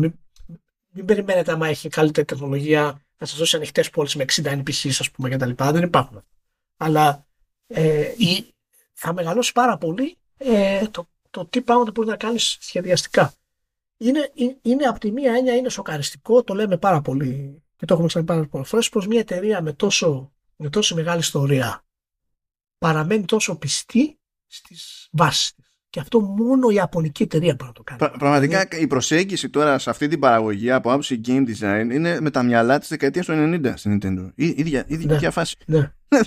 Και είναι για καλό το λέμε, έτσι, δεν το λέμε για πισωγύρισμα. Ναι, αλλά αυτό πλέον σήμερα είναι πολύ μεγαλύτερο ρίσκο και θέλει πολλά περισσότερα λεφτά για κάψιμο από ό,τι ήθελε τότε. Τότε μπορούσε να βγάλει 3 παιχνίδια σε 6 μήνες. Ο ίδιος. Το ίδιο άτομο. Τώρα δεν μπορείς. Δηλαδή τραβιούνται εδώ πέρα 6 χρόνια και εντάξει, τώρα τα βλέπω αυτά και λέω το reviewing θα είναι εφιάλτης. Δηλαδή δεν έχει σημασία πόσο καλό θα είναι το παιχνίδι, θα είναι εφιάλτης το review. Θα είναι. Καλή τύχη. Christ, αλλά πραγματικά εντυπωσιάστηκα. Βγαίνει casual, ας πούμε, ένα 10 λεπτό ανούμα εκεί πέρα και ξεπατώνει 500.000 παρουσιάσεις για το open world, metaverse, interoperability, αυτό εκείνο, δυναμικά quests, δεν τελειώνουν ποτέ και αυτό και τα άλλο. Δεν έχει καμία σημασία. Και σου λέει ένα κλαδί και μια πέτρα και τέλος. Μόλις συνειδητοποιείς τι σημαίνει αυτό για όλα τα πιθανά ενδεχόμενα, λες τι... Τέλος, πάμε. Ναι. Πραγματικά. Ήταν εντυπωσιακό σε πολύ σοκαριστικό βαθμό το τι πάνε να κάνουν. Αλλά και περισσότερο το που φαίνεται ότι πάνε το όραμά τους. Εμένα αυτό είναι που με τρελαίνει ακόμα περισσότερο. Και σκέψω ότι έχουμε να δούμε και νέο Μάριο. Και ο Μάριο παραδοσιακά δεν έχει να κάνει με crafting και τέτοια πράγματα. Σκέψω να βάλουν λίγα πραγματάκια εκεί μέσα. Ναι, αυτή είναι μια σκέψη που προσπαθώ να αποφύγω. Πώς θα αλλάξουν ξανά τα platform games, ας πούμε. Έτσι. Εντάξει, είναι αλόγια. Και μετά ξέρεις, θα βγει τώρα ο περαστικός, ο οποίος δεν έχει επαφή με την Nintendo, ρε παιδί μου. Θα πει εντάξει, όλα τα ίδια, τέτοιο, όλο Mario και Zelda βγάζουν και είναι το ίδιο πράγμα. Ναι. Θα πει, ναι, είναι δύσκολο να το καταλάβει άλλο τρεμάνο, άμα δεν έχει ακολουθήσει και όλες τις κατάστασεις και τα λοιπά. Είναι δύσκολο. Είναι από τα μειονεκτήματα του να είσαι Nintendo. Δηλαδή ο άλλος, επειδή είσαι 150 χρόνια στο Holland, λέει τα ίδια πράγματα. Είναι δύσκολο. Απίστευτο. Λοιπόν, φτάσαμε στο τέλος. Yep. Και κλείσαμε πολύ ωραία. Να πούμε φιλιά πολλά σε όλους. Φιλιά πάρα πολλά στη Leap. Να έχετε μια σούπερ εβδομάδα. Και να θυμάστε ότι αν κάποιος σας λέει τι κακά γραφικά είναι αυτά στο Tears of the Kingdom, θυμηθείτε ότι μπορεί να πάρετε ένα μάτι, να το καρφιστώσετε πάνω σε ένα βέλος και να αποκτήσετε homing device. Απλά να του πείτε αυτό. περαστικά σε όλους και θα τα πούμε την επόμενη εβδομάδα. Καλώς εγώ των πραγμάτων με καλεσμένο. Ελπίζω να μην φάμε μούτζα σε αυτό, να μας στέλνει. Αυτά. Τσάω σε όλους.